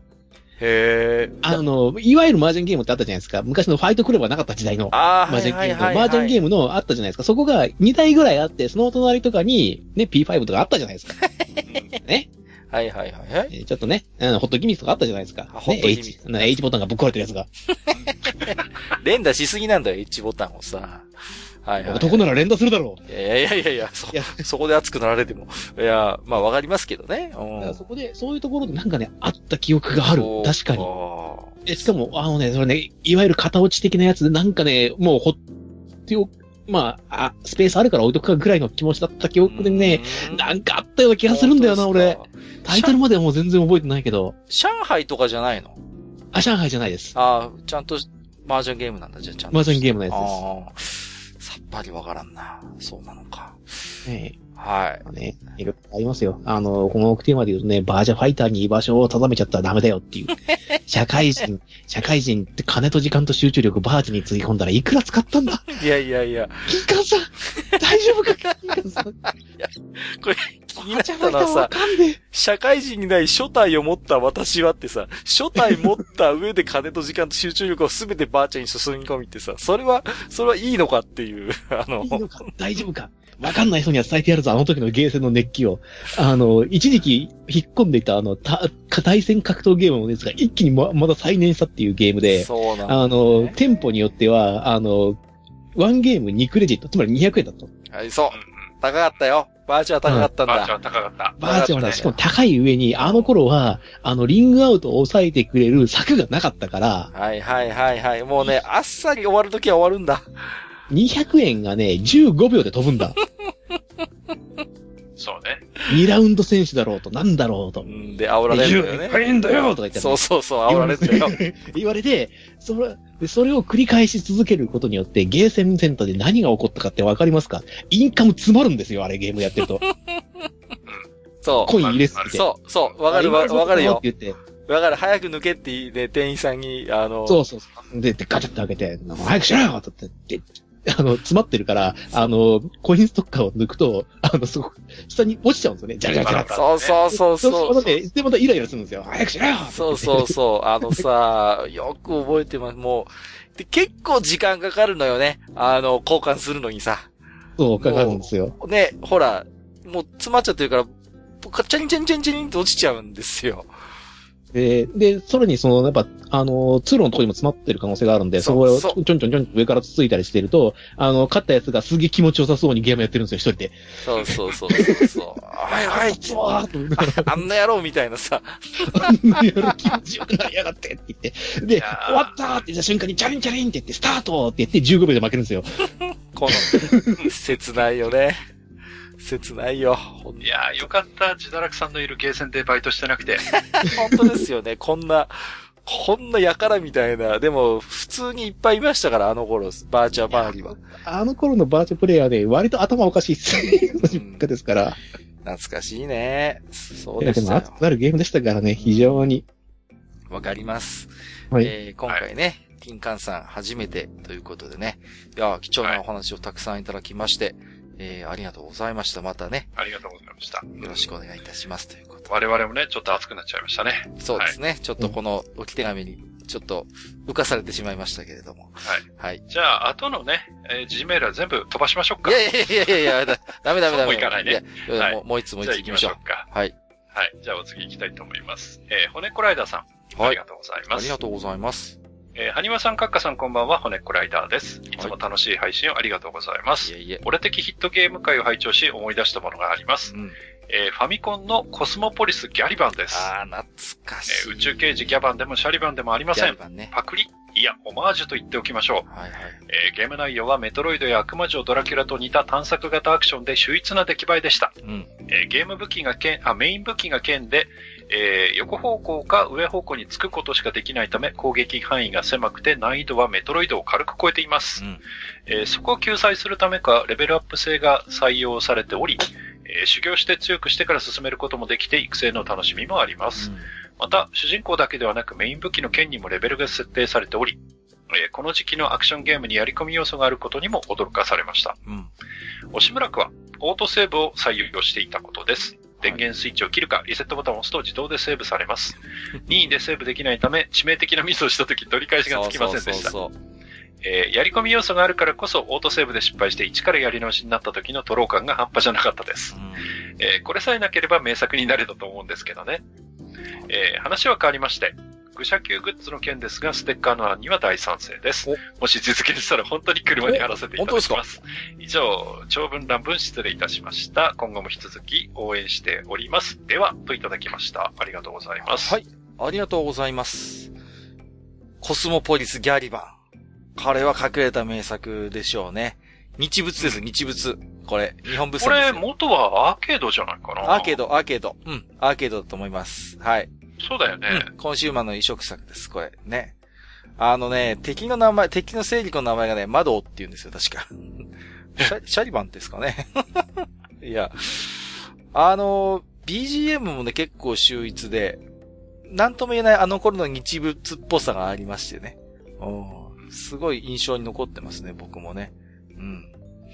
ただね、そう、セーブがね、無駄に親切でね、オートセーブでさ、うん。そうなんです。で、勝手にセーブされちゃうから、ちょっとね、あの、本当に罪があるっていうのは怖いところでしたね。うん。で、あのーおっしゃっていただいてますけれども、ネコライダーさんおっしゃってもらってますけど、ブレードがね、メインのね、武器なんです。まあ、レーザーブレードっぽいやつがあるんですけど、あれ持つとね、途端に、あの、ナムコ版のスターウォーズっぽい雰囲気になるんですよ、こう。な わかりますかね？あの、あの感じなの、あの感じ。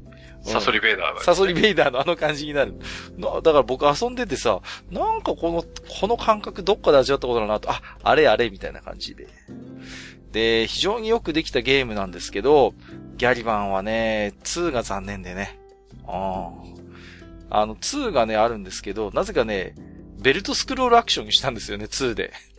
あ、全そうなの？そう。探索型アクションだったのになぜか2でベルトスクロールアクションにして、えーこんなの僕の知ってるギャリバンじゃないっていうゲームユーザーを、えー大量に発生させた罪深いゲームですね。はい。2はスーファミだった気がするな。うん。で、ね、ああ、あのギャリバンの続編だと思って、あ僕も遊んだんですけど、はい。え別ゲーでした。日物に裏にられたと思いましたね。これは、あれですか、ジデラクサイさんはご存知ない？知ってます？ギャリバン。これね、おそらくね、2だけやったことあるんですよね。あの、ベルトのやつだけやったことあるんだ。うん。そう、あれのオリジナルです。まあ、さらに言うならアーケードにあったんです、ギャリバン。そうそうそう。ね。いや、おおらかな時代ですよ。本当に。ね。もう、コスモポリスってさ、まんまだからね。いや、そうねえーうん、いい時代でした。えー、骨っこライダーさん、ありがとうございました。えー、ここから先はですね、ツイッターリプライやハッシュタグ、愚者の宮殿をつけていただいたつぶやきから、本日も、えー、一部抜粋で、えー、ご紹介をさせていただきます。もちろん、私どもすべてお目通しはさせていただいております。最近あの、愚者の宮殿の公式ツイッターの、えー、いいねを押すタイミングが早いっていうことで、一部でちょっと話題になってるんですけども。決しては、あの、中の人のニートなわけではありませんので、あの、ご心配、えー、いただいているようですけど、大丈夫でございます。えっと、一つ目、宮中さん。えー、っとですね、まず取り紹介って書いてますね。多分紹介されてるかもしれませんが、沖縄にはミキというまず取りがあります。飲む極上ライスと言われる米を原料にした甘い飲み物です。お汁粉のような味がしますが、粘り気が強く、お米的なものが邪魔しているような味です。沖縄ショップなら高確率で見かけますということで、き、これちょっと聞いたことあるよ、ミキは。うん。飲んだことはもちろんないですけどね。うん。どっちがいいですか？いらない、いらない、いらないからね。今写真もつけていただいてるんですけど、えー、どっちがいいですか？いや、いらないってだから。ミキって、片っぽは黒糖玄米だよね。うん。はい。片っぽは何味なんだろう？これはだから、あれなんですそれこそ甘酒っぽい感じなんじゃないですか？それこそ。なのかな？うん。あ、興味があります？いらない、興味はないです。興味はないです。はい。ルートビアも興味はないです。ルートビアはね。ルートビアは別にもう今更じゃないですか？あ、まあ、いや、いや、とろみはいいよ、とろみはちょっと、そういうのは。ね。いいでしょう。なんかあれですよね。昔っていうか、あの、お米屋さんでプラッシーってなんかありませんでした？なんか。ああ、米屋で買えるドリンク。プラッシーっていう、うん。あったかも。あれもお米でできてなかったかな違うかなはい。昔ありました、そんなのが。はい。えー、ありがとうございます。えー、いいですからね、ジダラクサイさん。くどいようですけど。えーと、黒柳小鉄さん。石蹴りの石の話に共感しました。共に生還した石を玄関の叩きに迎え入れ、叙勲順に並べるのですが、叙勲順ってすごいですね。翌朝、さらなる冒険をと同じ石と通学路に出発し、そこで速攻に消えていった時の喪失感は生半可ではなかったですということで。これわかるなああ、この石をね、蹴って、家まで着いたっていう話ですよね、これね。ケリケリって。そうそうそうね。これわかるんだよ。いや、僕は全然わかんないんですよね、この感覚は。わかります？ジダラクサイさん、こんな感じ。わかりますよ。俺すごくよくわかるし、これ、あれですね、今回のテーマの、あの、JRPG の、あれじゃないですか。あの、大事にしていたモブ兵がいつの間にか死んでたみたいな感じですよ。そうそうそうそう。あ、そういう感覚なの？そういう感覚です。あお今日うまくいったなおおそっかそっか、明日も行こうなって言って、うん、コツンと蹴ったら、あって言って、テレポーターって言われて、あスッて聞いて。そうですか。石って言って。いやいや、石、そりゃ石ですからね。うん。そうか。石切りをやったことあるよ。あの、川とかでさ。あ、ぴょんぴょんでしょ？そうそうそれはだって、それは、それはだってスポーツじゃないですか。スポーツこれは、これは石と一緒に登下校するんですよ。ちょっと。ちょっと何言ってるかわかりませんけどもね。何言ってるかわかりませんか？ボールは友達ですよ。いや、それは、それはわかるけどさ、その石に愛着を持つっていう、そのケ、ケリケリして。うん。なんか、石、あの、うまくいかなかったり、うまく、うん、あのね、車道に消えて危なかったりとか言いながら、危ねえ危ねえとか言いながらやっていくと、ちょっとずつこうなんかね、感情はね、移入していくんですよ、石に。そうですか。うん。うん。だんだんこう、バディ感が出てくるんだよね。そうそう。でも石の形によってだってでも転がり方に個性とかは確かに出てきそうね、なんかこう。出てくるから、まあそういうのを、なんか、やっぱ子供の世界って狭いから、ね、うん、そこにやっぱなんか、何かをこう、求めるというか、何かを感じ取るっていうか、ね、思っちゃうんですよね。そうか。なるほど。もう一通ね、黒柳小鉄さん。えっ、ー、と、写真付きいただいてますよ。初見殺し、えー、かの層っていうことで、かの層、懐かしいね。おカノンの同人作品であったんですよね、カノソってね。うん。かなり初期の頃だと思います、カノソはね。いわゆるパロディアドベンチャーゲームに入る二次創作系のインディーゲームなんですけど、まあ、なかなか、ね、選択肢一個で、それこそ死んじゃったりとか、もう、確かに文字通りの初見殺しのゲームでしたね。うん。まあ、実は、あのー、まあ割と、エキセントリックなシナリオなんですけど、実はカノンの本質を捉えてるっていう向きもあってね。これは、辺はジダラクサイさんもなんとなくわかるでしょカノスとかはさ。あそれは一応時代ですからね、知ってますよ。うん、うんそう、有名なね、はい、ゲームですけども。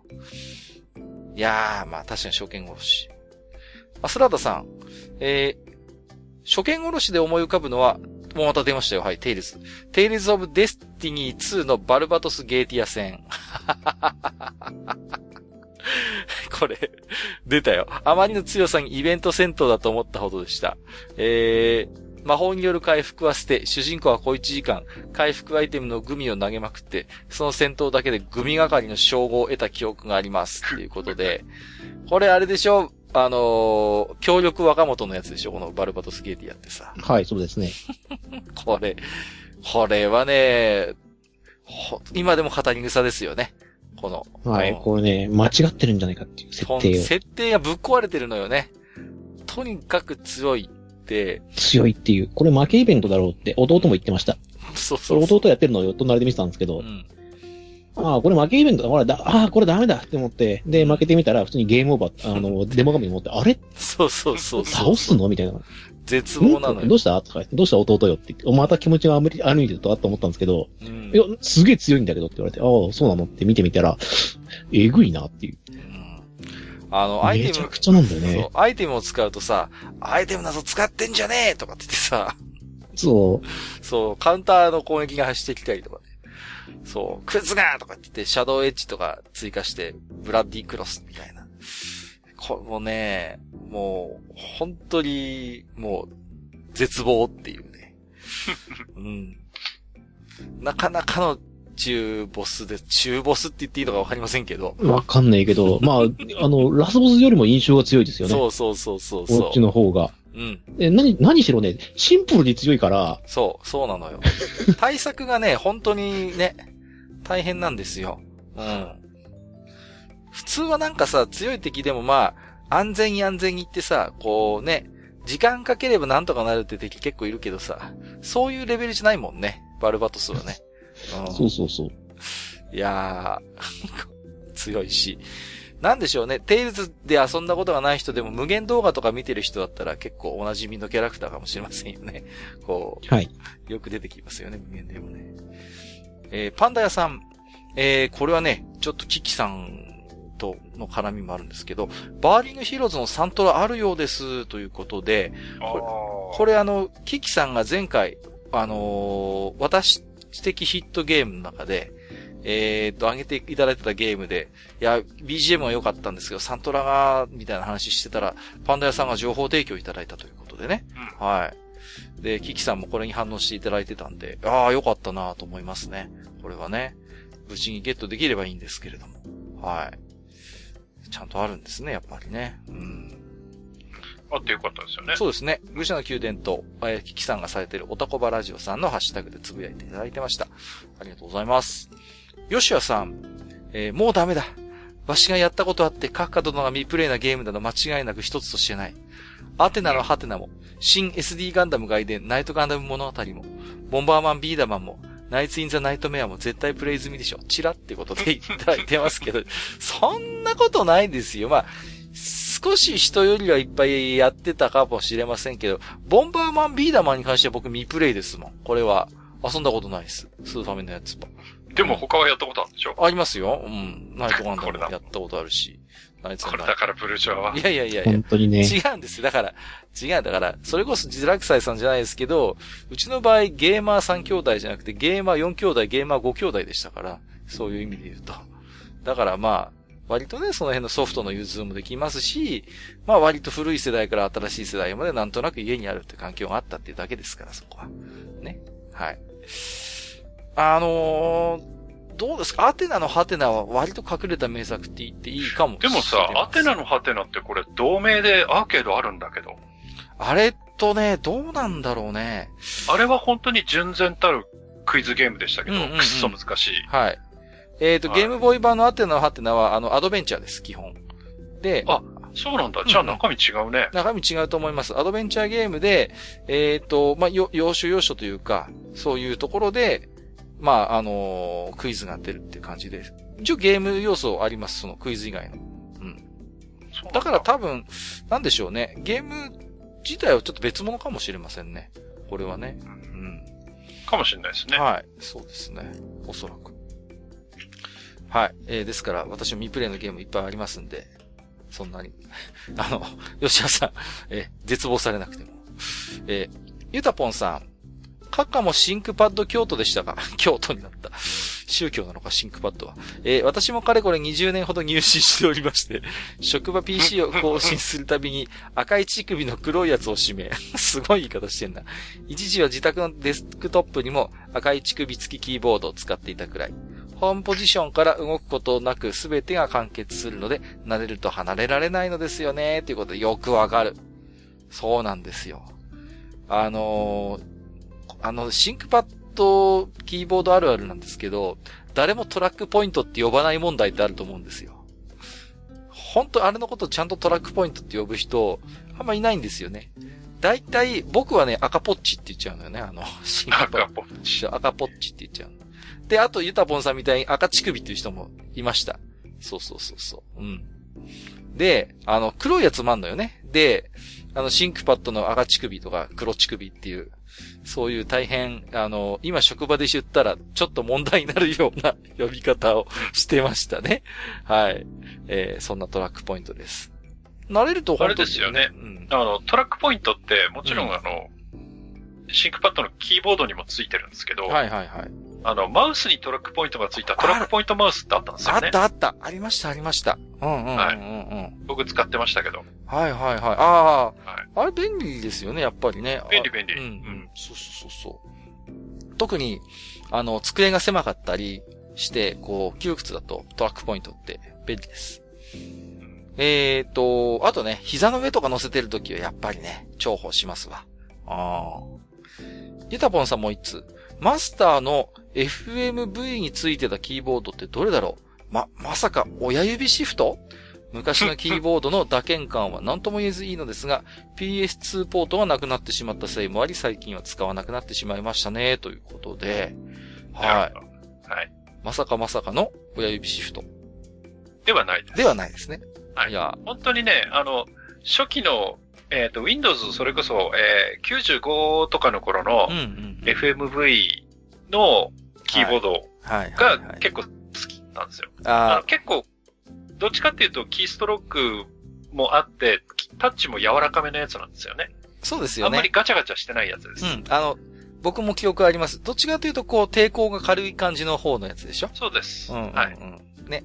だから人によっては、あの、物足りないそうそうそう感。じのやつだと思います。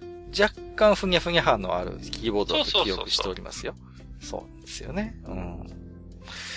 えーと、あ、ちなみに、あの、今ね、キャプテン・マーベルっていう映画やってるんですけど、マーベルのね。あれがね、ちょうど1995年ぐらいが舞台なんですよ。あの、うん、時代設定がアメリカのね。だからさ、そういうネタがね、もう満載で面白いのよね。あの、スト2の筐体が普通にあったりとか、あとは、その、まさにそのカチャカチャするキーボードですよ。あるいはこう AOL のメールのネタがあったりとかね。まあ、面白かったですね。えーと、しげちーさんいただいております。ありがとうございます。暴れラジオスさんのしげちーさんですね。えー吹き替えドラマだってメリーセブン3号4号了解ってことで、これはね、画像もつけていただいてるんですけど、えーハッシュタグいっぱいついてます。えー二人は実は犬猿の中。ただただアメリカへの憧れ。食ってるものいちいちうまそう。えー白バイ野郎ジョンパンチ。特攻野郎 A チーム、冒険野郎マクガイバー、野郎が多いって書いてますね。ジョンパンチね。ジョンパンチね。はいはいうんこの辺はでもマスター世代じゃないそれこそ。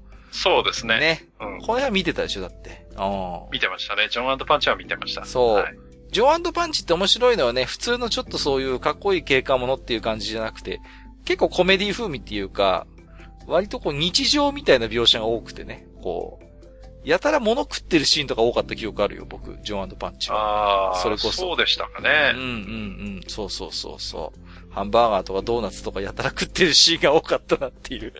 で、あの、有名な話ですね。この二人の役者さんなんか本当は実は仲悪いっていうことでね。そうそう。途中で片方キャストが変わったりしたのよね。このシリーズ人気だったのに。と、だから、うん。これに影響を受けたのかなんかわからないけど、はいあの、日本でもね、それこそトミーと松とかさ、トミートマツね。そうそうそうあっそうたんですよね、そういう、ありました、ありました。誰と誰みたいな。そうそう。なんか、ある種のこう、バディものの源流の一つかもしれませんね、これ。うん、そういう男同士のっていう。なんかずーっとありますよね。なんか。まあ相棒がそれに入るかどうかはちょっとわかりませんけれども。うん。トミーと松あたりはやっぱりそういうバディものの匂いがしますよね。あとは、で、えっと、特攻野郎 A チーム。ね。飛行機だけは勘弁なんですよ。狭間道夫さんの前工場のイメージがすごい強いですね、これはね。うん、あの、狭間道夫ナレーションのイメージが強いですね。あの、色男のフェイスマンがいるじゃないですか。はいはい。あの、で、あの、なんか、俺はブラジャーからミサイルまでみたいな話をしててさ、子供の頃なんか、やたら印象に残ってますね。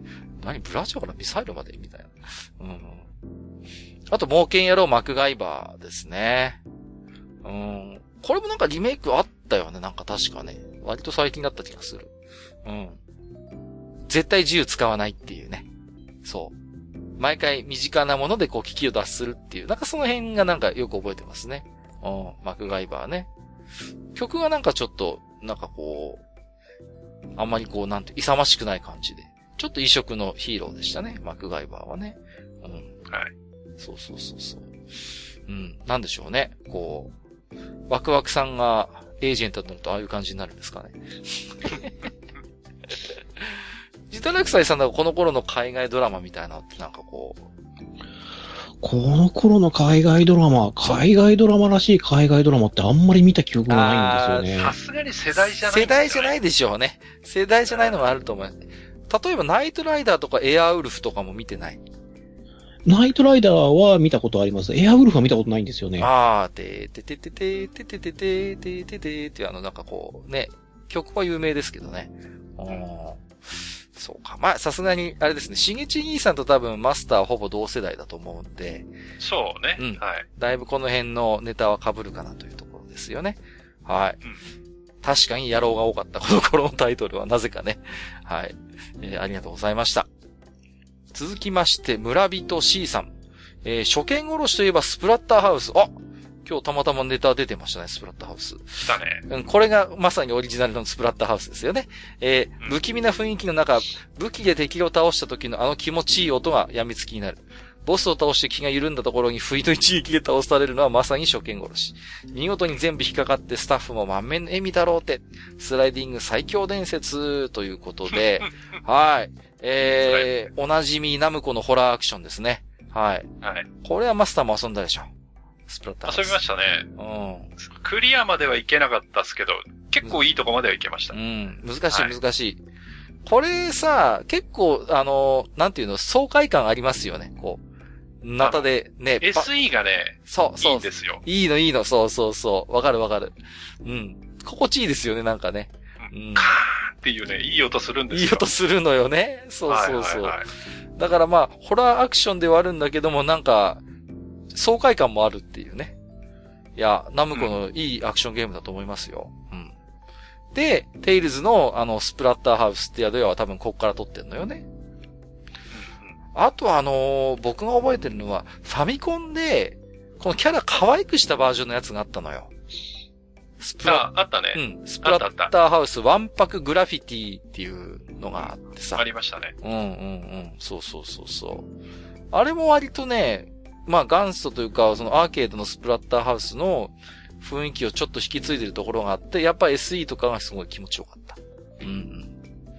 あの、まあただ全体的な味付けはポップというか、キャラクターは可愛かったんですけど、でもあれも、まあナムコらしいというか、可愛い味付けしてるんだけど、普通にプレイしてるとバッドエンドになっちゃうんだよね。確か。うん。キーアイテムを取らないと新エンドは見れないっていう、意外と、意外と骨太な作品でした。うん。そうそうそう。お色気シーンやっぱり、あの、スプラッターはさ、うん。あの、元がホラーだから、そうそうそう。あっちこっちにそのサプライズな仕掛けがある。あるあるある。そうだ。から、それが、まあ、あの、まあ、何？村人 C さんが言ってうんうんうんる初見殺しにも繋がっていくんだけど。繋がるのよね。一面、一面のボスはほらなんかさ、なんかこう。そうそう最後ね最後さ、倒した後ね。倒した、ああ、全部倒して、ふう一安心と思ったら、確か後ろに吊るししてるね。そう、死体のお腹からバーッと出てきてさ。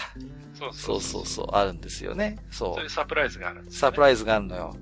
で、ファミコン版はね、やつ上段きついなと思うのは、ど、2ステージか3ステージの中ボスで、貝が出てるのよね。で、貝が出てて、貝のお腹がボコボコボコって膨らんで、エイリアンよろしくそっからあの、ヒルみたいなモンスターがわーって出てくるっていう面があるんですよ。もう会議なんてことしてくれてんじゃと思うんだけど、ただ面白いのは、それ全部倒すと、貝のお腹が塞がって、貝が起き上がって、ああ、よく寝たみたいな表情するんですよ。な んだ、なんだよ。ナムコさん冗談きついよって当時から思いましたね。はい。ありがとうございます。シンさん、えー、画像付きでいただいております。キーボードは好みありますよね。私は IBM の B01、01っていうのを20年以上使ってます。えー、アプティバについていたはずです。予備機も確保してます。ということで。アプティバがまず夏い。アプティバが。はいはいはい。はい。このちょっとね、丸みを帯びたか、丸みを帯びた感じの、はい、キーボード、記憶にありますね、これね。うんうん、うん。いや、でもね、この頃のやつって、うん。あの、こう、頑丈なのよね。いや、そうそうそうそう、本当に。そう。うん。だからね、壊れないよガシガシ使えるんですよ。そう、そうそう。多少ね、雑に扱っても全然平気。うん。そうそうそう。この頃のキーボードは。うん。そうなんですよね。アプティバもね、その、いわゆるなんでしょう。うん。なんかこう、IBM の作ってた、いわゆる民民生機というか、いわゆる一般向けみたいなパソコンのシリーズが当時あってね。うん。懐かしいですね。はい。予備機まで確保してるってことで、すごいですね。うん。IBM のパソコンってなんか質実合憲ってイメージありましたね、当時はね。うん。派手さはないんだけども、手堅いっていう。えー、ヘビレオさん。キーボードの件、PC ゲーマー界隈だと高さのあるメカニカルばかりなんですけどね。中でも青軸と呼ばれる打鍵感の強いやつが人気です。ということで。はい。まあ、青軸っ、ね、よく言いますけど、僕はね、あれですね。デスクトップパソコンの方は茶軸のフィルクを使ってますね。割とソフトな感じです。茶軸はね。うん。結構この辺の軸にこだわり始めるとキーボードも沼なんでね。はい。そうね。そうなんですよ。うん。青軸も人気ありますもんね。僕はちょっと疲れちゃうんで、やっぱりずーっと結構カチャカチャカチャカチャやってるんで、茶軸ぐらいじゃないとちょっと手が疲れちゃいます。えーと、にぎりさん。俺的ヒットと初見殺しの条件を両方満足するゲームがあった。えースタンダード大戦略電撃戦だ。うわ周りでは誰も遊んでなかったけど、1年で1人ぐらい遊んでた。1人で1年ぐらい遊んでた。えー、続きて、同じくにぎりさん。初見殺しはイギリス上陸作戦でポーツマスへの離脱。いつもの癖で戦闘機と戦車を離脱させたら、次のステージは自陣を敵に抑えられていて戦車が出せないっつうね。バックアップしてたからよかったけど、してなかったら、数機のフォッケウルフだけ出して終わりだったな、ということで。ジダラクサイさん、覚えてます？プレス2のスタンダード大戦略電撃戦。どんなやつだったっけかなと思ってですね、大戦略はやってたはずなんですけど、いや、これね、相当渋いゲームですね。あのね、とってもじゃなきゃプレステ2のグワグラフィックとは思えない渋さです。はい。うん。で、僕はね、正直に言いますけど、挫折しました、これは。うん。クリアできなかった。ンダード大戦略。うん。お、検索してる検索検してる。索してる、検索してる。で、あの、第二次世界大戦を扱うゲームって、まあ、いろいろあるじゃないですか。大戦略もシリーズであるし。数あれど、このスタンダード大戦略電撃戦が何がすごいかっていうと、ポーランド戦からフォローしてるんですよ、シナリオが。ああ、なるほど。うん。だから本当にだから、そういう、なんていうの、対戦前夜の雰囲気からちゃんと味わえるってところはね、さすがなんですけど、ただ難かったね。ああ。僕は無理です、これ。兄貴が持ってて、兄貴はクリアしてたようなんですけど、僕は早々にやめましたね、これはね。うん。歯応えはあるゲームですね。はい。これはでも、うん、地味に名作かもしれない、確かに。なんでしょうね、あのー大戦略みたいな、まあ本当にこう、硬派なシミュレーションゲームって、今あんまりないかなって気もしますね。ほうーん、そうですね。もう、それは、あの、海外メーカーの方がう。う、んうんうん。こういうのは、ね、もう強い印象がありますうね。ん。そんな感じですよね。まあ、でも本当シミュレーションの一つの、こう、源流をたどれるジャンルでね。だって、多分、任天堂にしたって、やっぱりね、ファミコンウォーズみたいなの出してますからね。まあ、相当ライトにはしてますけどもね。大戦略もなんか結構遊んだなうん。全然、うん、あれですけどね。僕みたいなヌルゲーマーにはクリアできたゲームの方が少ないんですけど。えっ、と、今日最後、ケイさん。えっ、と、わからん殺しについては格ゲー用かなある三段技が上段、上段からの中段と下段の二角になる技とかを何もわからん状態でしゃがみガードのみして三段目を食らってしまうとか、適切な対処方法を知らないとっていう点では初見殺しと類義ではあるが、ということで。はい。えっ、と、これはね、わからん殺しについて前回ちょっと初見殺しの話をする中で、こんな話もあるよということでご紹介してた部分ですね。まあ、わからん殺しっていうのは、まあ、あのー結局攻略法がわかんないと、もうプレイヤーがかなり不利になったり、もう即死に結びつぐっていうような、あの、ものですよね。うん。だからいわゆる本当に格ゲーの一つパターンの文脈の中で使われることが多いのかなという印象は確かにありますね。うん。だから、わからん殺しについても必ずしもネガティブな要素だけじゃなくて、いわゆるその、なんていうの？レバガチャプレイが、こう、理論派に負けてしまうっていうことを、まあ、防ぐというか、ある種真面目なプレイングしている人間が報われる仕組みかなという気もするんですよね。わからん殺しについてはね。格ゲーのボスなんかは結構これだよね。そうそうそうそう。ありますよね。うんうんうん。そう。だから、ね、まさかこの攻撃が、向こうの攻撃がこの、タッチガードじゃないと防げないとかさ。そういう、やっぱパターンが生まれたりするのがこのわからん殺しかなって気がしますけどね。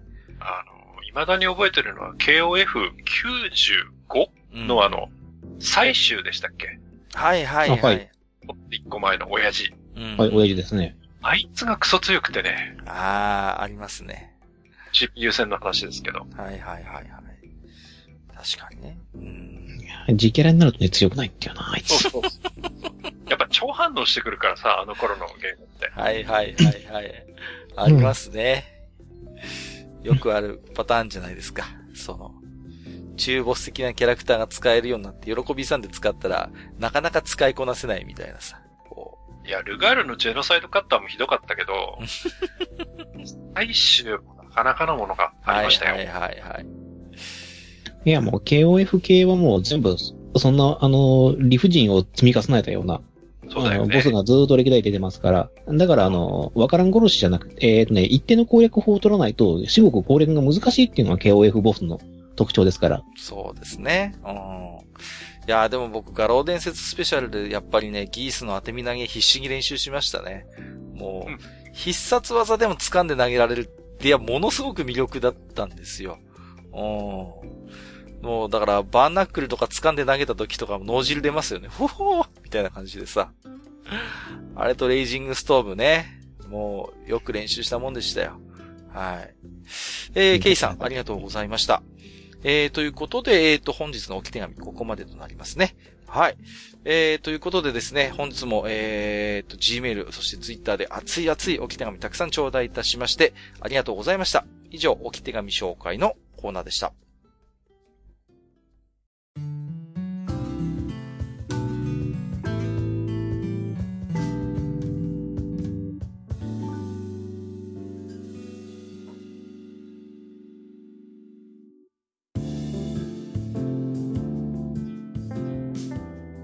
はい。えー、というわけで、愚者級にしては珍しく、あの、ゲームネタが続きましてね。うん。えー今回は JRPG ということで、えーお話をしてきましたが、今回はこの辺でお開きということにしたいと思います。はい。ありがとうございます。えー、どうですか？あのー、まあね、えー、いよいよ F1 も開幕ということで、えー、と唐突ですね。唐突ですね。こんなに、こんなに導入下手くそな、えー、本当に申し訳ないなと思うんですけど、何かマスターの方で。まあね、あのー、はい。ちょうどですね、うんあのー、まあ、メタの話ですが、この収録をしてる時点で、はい。F1 の方は、あの、第2戦のバーレーングランプリの、ちょうどフリー走行が行われる日でしてね。はいはいはい。はい。明日予選なんですが、うん。まあ、そんなんでバーレーンの方にね、あの、各 F1 チームが入ってきて走ってるわけなんですけど、はいはい。ちょっとですね、今年、まあ、あの、ヨアでもちょろっと話をしたんですけど、はい。今年ちょっと、あの、面白いというか、うん。えーある傾向が見えてまして、はい。あのーまあ、タバコ屋さん、うん。まあ、フィリップ・モリスであったりとか、うん PAT であったりとかっていうところが、うん。あの、スポンサーとして戻ってきてるんですよね。はいはいはいはい。なんですけど、今、ヨーロッパうるさいんで、そうですよね、特にね。うん。うん、タバコの広告って出せないんですよ。はいはいはい。で、どうやってるかっていうと、うん例えばフィリップ・モリスだと、あの、ミッション・ウィノーっていう、よくわかんない、その、なんか、キャンペーン的なやつのなんかロゴみたいなのを作ってて、はい。それをフェラーリにべったりでっかくつけてたりとかう、ん。あと、まあ、俺たちのマクラーレンなんですけど、そっちは BAT なんですけど、あ、ベタートゥモローっていうこっちもよくわかんない、なんか その、キャンペーン的な、スローガン的なロゴをですね、うん。ボディにべったりとつけてるかと思えばですね、はい。今度はなんかわけのわかんない。なんて読むかもわかんないんですけど、うん。ロゴで言うと VYPE っていう、はい。なんて読むんですかね。ババイプって読むんですか、よくわかんないんですけど、うんはい。そんなスポンサーがマクラーレンにでっかくつきましてね。はあ。何の会社でしょう？これがね、電子タバコなんですよね。ああ、時代ですね。なるほど。へえ。というわけでね、なんかその、F1 の、うん、スポンサーにちょっとタバコ屋さんが戻ってきて、うん。ちょっと、ちょっと気な臭いというかね、まあ、ねそん、な感じに今なってましてね。昔のそれこそ F1 といえばね、もうそれこそ、もうね、やっぱタバコの広告っていうイメージがやっぱあった時代もありますけれども。ロスマンズだの、JPS だの、そうチタそうそンだのね。うそうそうそう。ね。もちろんフィリップ・モリス、マルボロもそうだし、ねキャメルもそうそうだし。そうそう。やっぱそういうところがメインスポンサーを貼るっていうイメージが、またね、ロゴがかっこいいから映えるんですよね。そういうタバコのロゴっていうのがね。うん。はい。そんな時代もありましたけども、まあ、すっかり鳴りを潜めてしまったんですが、また形を変えてこうやって F1 そうのスポンサーになっているというところでね。ねうん。なるほどね。まあ、まあ、ちょそっと、の、ヨーロッパのね、あの、こううるさい連中をちょっと煙に巻いてるんじゃないかっていう。マスター、今日もされてるじゃないですか。まあ、はい。なんですか、そんな、えーえーと、タバコ、煙の話をしましたけどもね。はい、はい。どうですか？最近煙もまたいろいろ盛り上がってるんじゃないですか？こっちの方で。うわーそういう、そういう引っ張り方します？もうバレバレじゃないですか、それ。いや、ちょっと、すいません。あの、下手くそかって話なんですけど、どどうすか、自堕落斎さん？ね何点？どうしましょうね。え何点ですか？今日のこの僕の話題の振り方。え、採点しなきゃダメですか？いや、えー採点しないでいきましょう。えっ、はい、と、そうですね。なおさんから、えー、置き手紙いただいておりました。えー、実はですね、えー、ヨアで、えー、愚者級ヨアをちょっと、まあ、この間、2本ほど投下させていただいておりまして、ああ、ひどいやつね。ひどいやつをね、はいもうね、本当に聞くに耐えない話を2本ほど垂れ流しちゃいましてね、もう恐縮してるんですけ あの、それを閣下が言っちゃダメなんじゃないかな。ど。いや、まあね、すいません。あの、いつも本編撮った後どんな話してんのかなってことで、ちょっとまあ、どうしようかなと思ったんですが、えい、ままよと出してしまいました。えー、そんな、愚者級ヨアの話を聞いていただいたなおさんからの反応。えー、煙草会。今日の最終話前に聞けてよかった。最終話で見たいところがまとめ、まとめられてて、より一層配信が楽しみになったんじゃ。もう一つ、ヨアの続き、ケモフレ2の話も面白かった。ケモフレ好きの弟が怒っている理由が本編見てないのに大体わかったということで、えっとですね。まあ、えー、要は、煙草、そして獣のフレンズ2についてのね、えー、あれこれ大方言を、まあ、あ弱でやったわけですけれども。はい。まあね、あのー、何ですか。あのー、つい先日ですよ。えー、ケムリックさんがね、えー、まあ、最終話、あ放送、更新ということで。まあね、なかなか、まあここであえて多くは語りませんけれどもね、うん、すごかったなと、いうことで。ね、素晴らしいですね。いやー、素晴らしいですね、本当に。まあね、一つだけ言うならば、やっぱりその、僕がちょっと思ったのはね、まあ今回、多分、アマゾンプライムビデオでご覧になった方が多いかなと思ってるんですよ。一番多いんじゃないかなと思ってて。実際ちょっとアマゾンさんともその辺いろいろすり合わせを行った上でね。多分、メインの配信は、まあもちろんテレビのやってましたけども、一番最初に配信されるのがアマゾンプライムビデオだったんですよね。確か。はいはい。うん。なんか昼間ちょっとや、やらかしたらしいですね。ああ、なんかちょっとありましたね。なんか、そういう話も聞きましたよ。ちょっとちらっとね。うん。で、やっぱりね、あのー、煙草っていう作品自体が、そういうアマゾンプライムビデオで再生されることを、どこか前提とした作りになってるかなって気もしたんですよ。つま、つまり、テレビの放送と違って、何度も繰り返し繰り返し過去の放送を振り返られるじゃないですか。こう。まあね。うん、見ようと思えば。だから11話見て、こう1話から見直した人もいっぱい多いた、いっぱいいたと思いますし、12話見て、あるいは考察のそういうサイトを見て、実際に過去の放送にすぐ当たれるっていうメリットがあるんですよね。ああいう、こう、アマゾンビデオとかで、こう、載ってると。うん。やっぱそういう、だから新しいアニメの見方を、もう十二分に活用した謎の散りばめ方とか、そういう作りをしている気がしてならないんですよ。うん。ま、だからね、そういうところも含めて、すごい私は、骨の髄までしゃぶらせていただいて、楽しませていただいたという感覚がありますね。ちなみに、ジダラクサイさんって煙草ご覧になってました？あ僕はたまたまですね、あの、水曜日にあの、アマプラ会員になりましたんで。たまたま。たまたまですよ。たまたま、ね、たまたま。はいはいはい。はい。あの、僕ちょっとドロロ見たかったんで、あ、そうだ、ドロロ見なきゃと思って。はい。で、アマプラなんだっけな。なるほど。はい。わかりました。はい。えー、まあ、そんな、えー、煙草。えー、ね。語りましょう、マスター、ぜひ。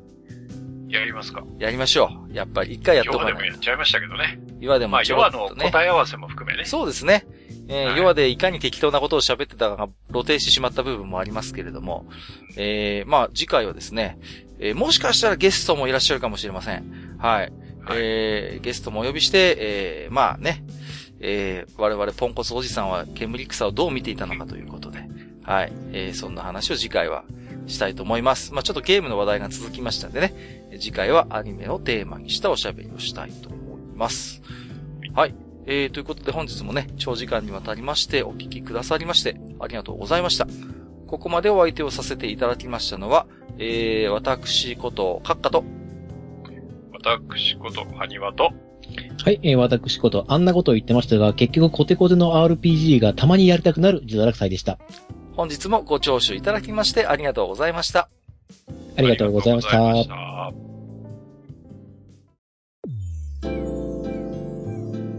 めんどくさいおっさん二人と愉快なゲスト、そして皆さんのお便りで成り立つバー、愚者の宮殿。当店では生命線である皆さんのお便りを募集しております。お便りは当店のブログの投稿フォーム、または Gmail で受け付けております。Gmail アドレスは、フールパレスアットマーク Gmail.com。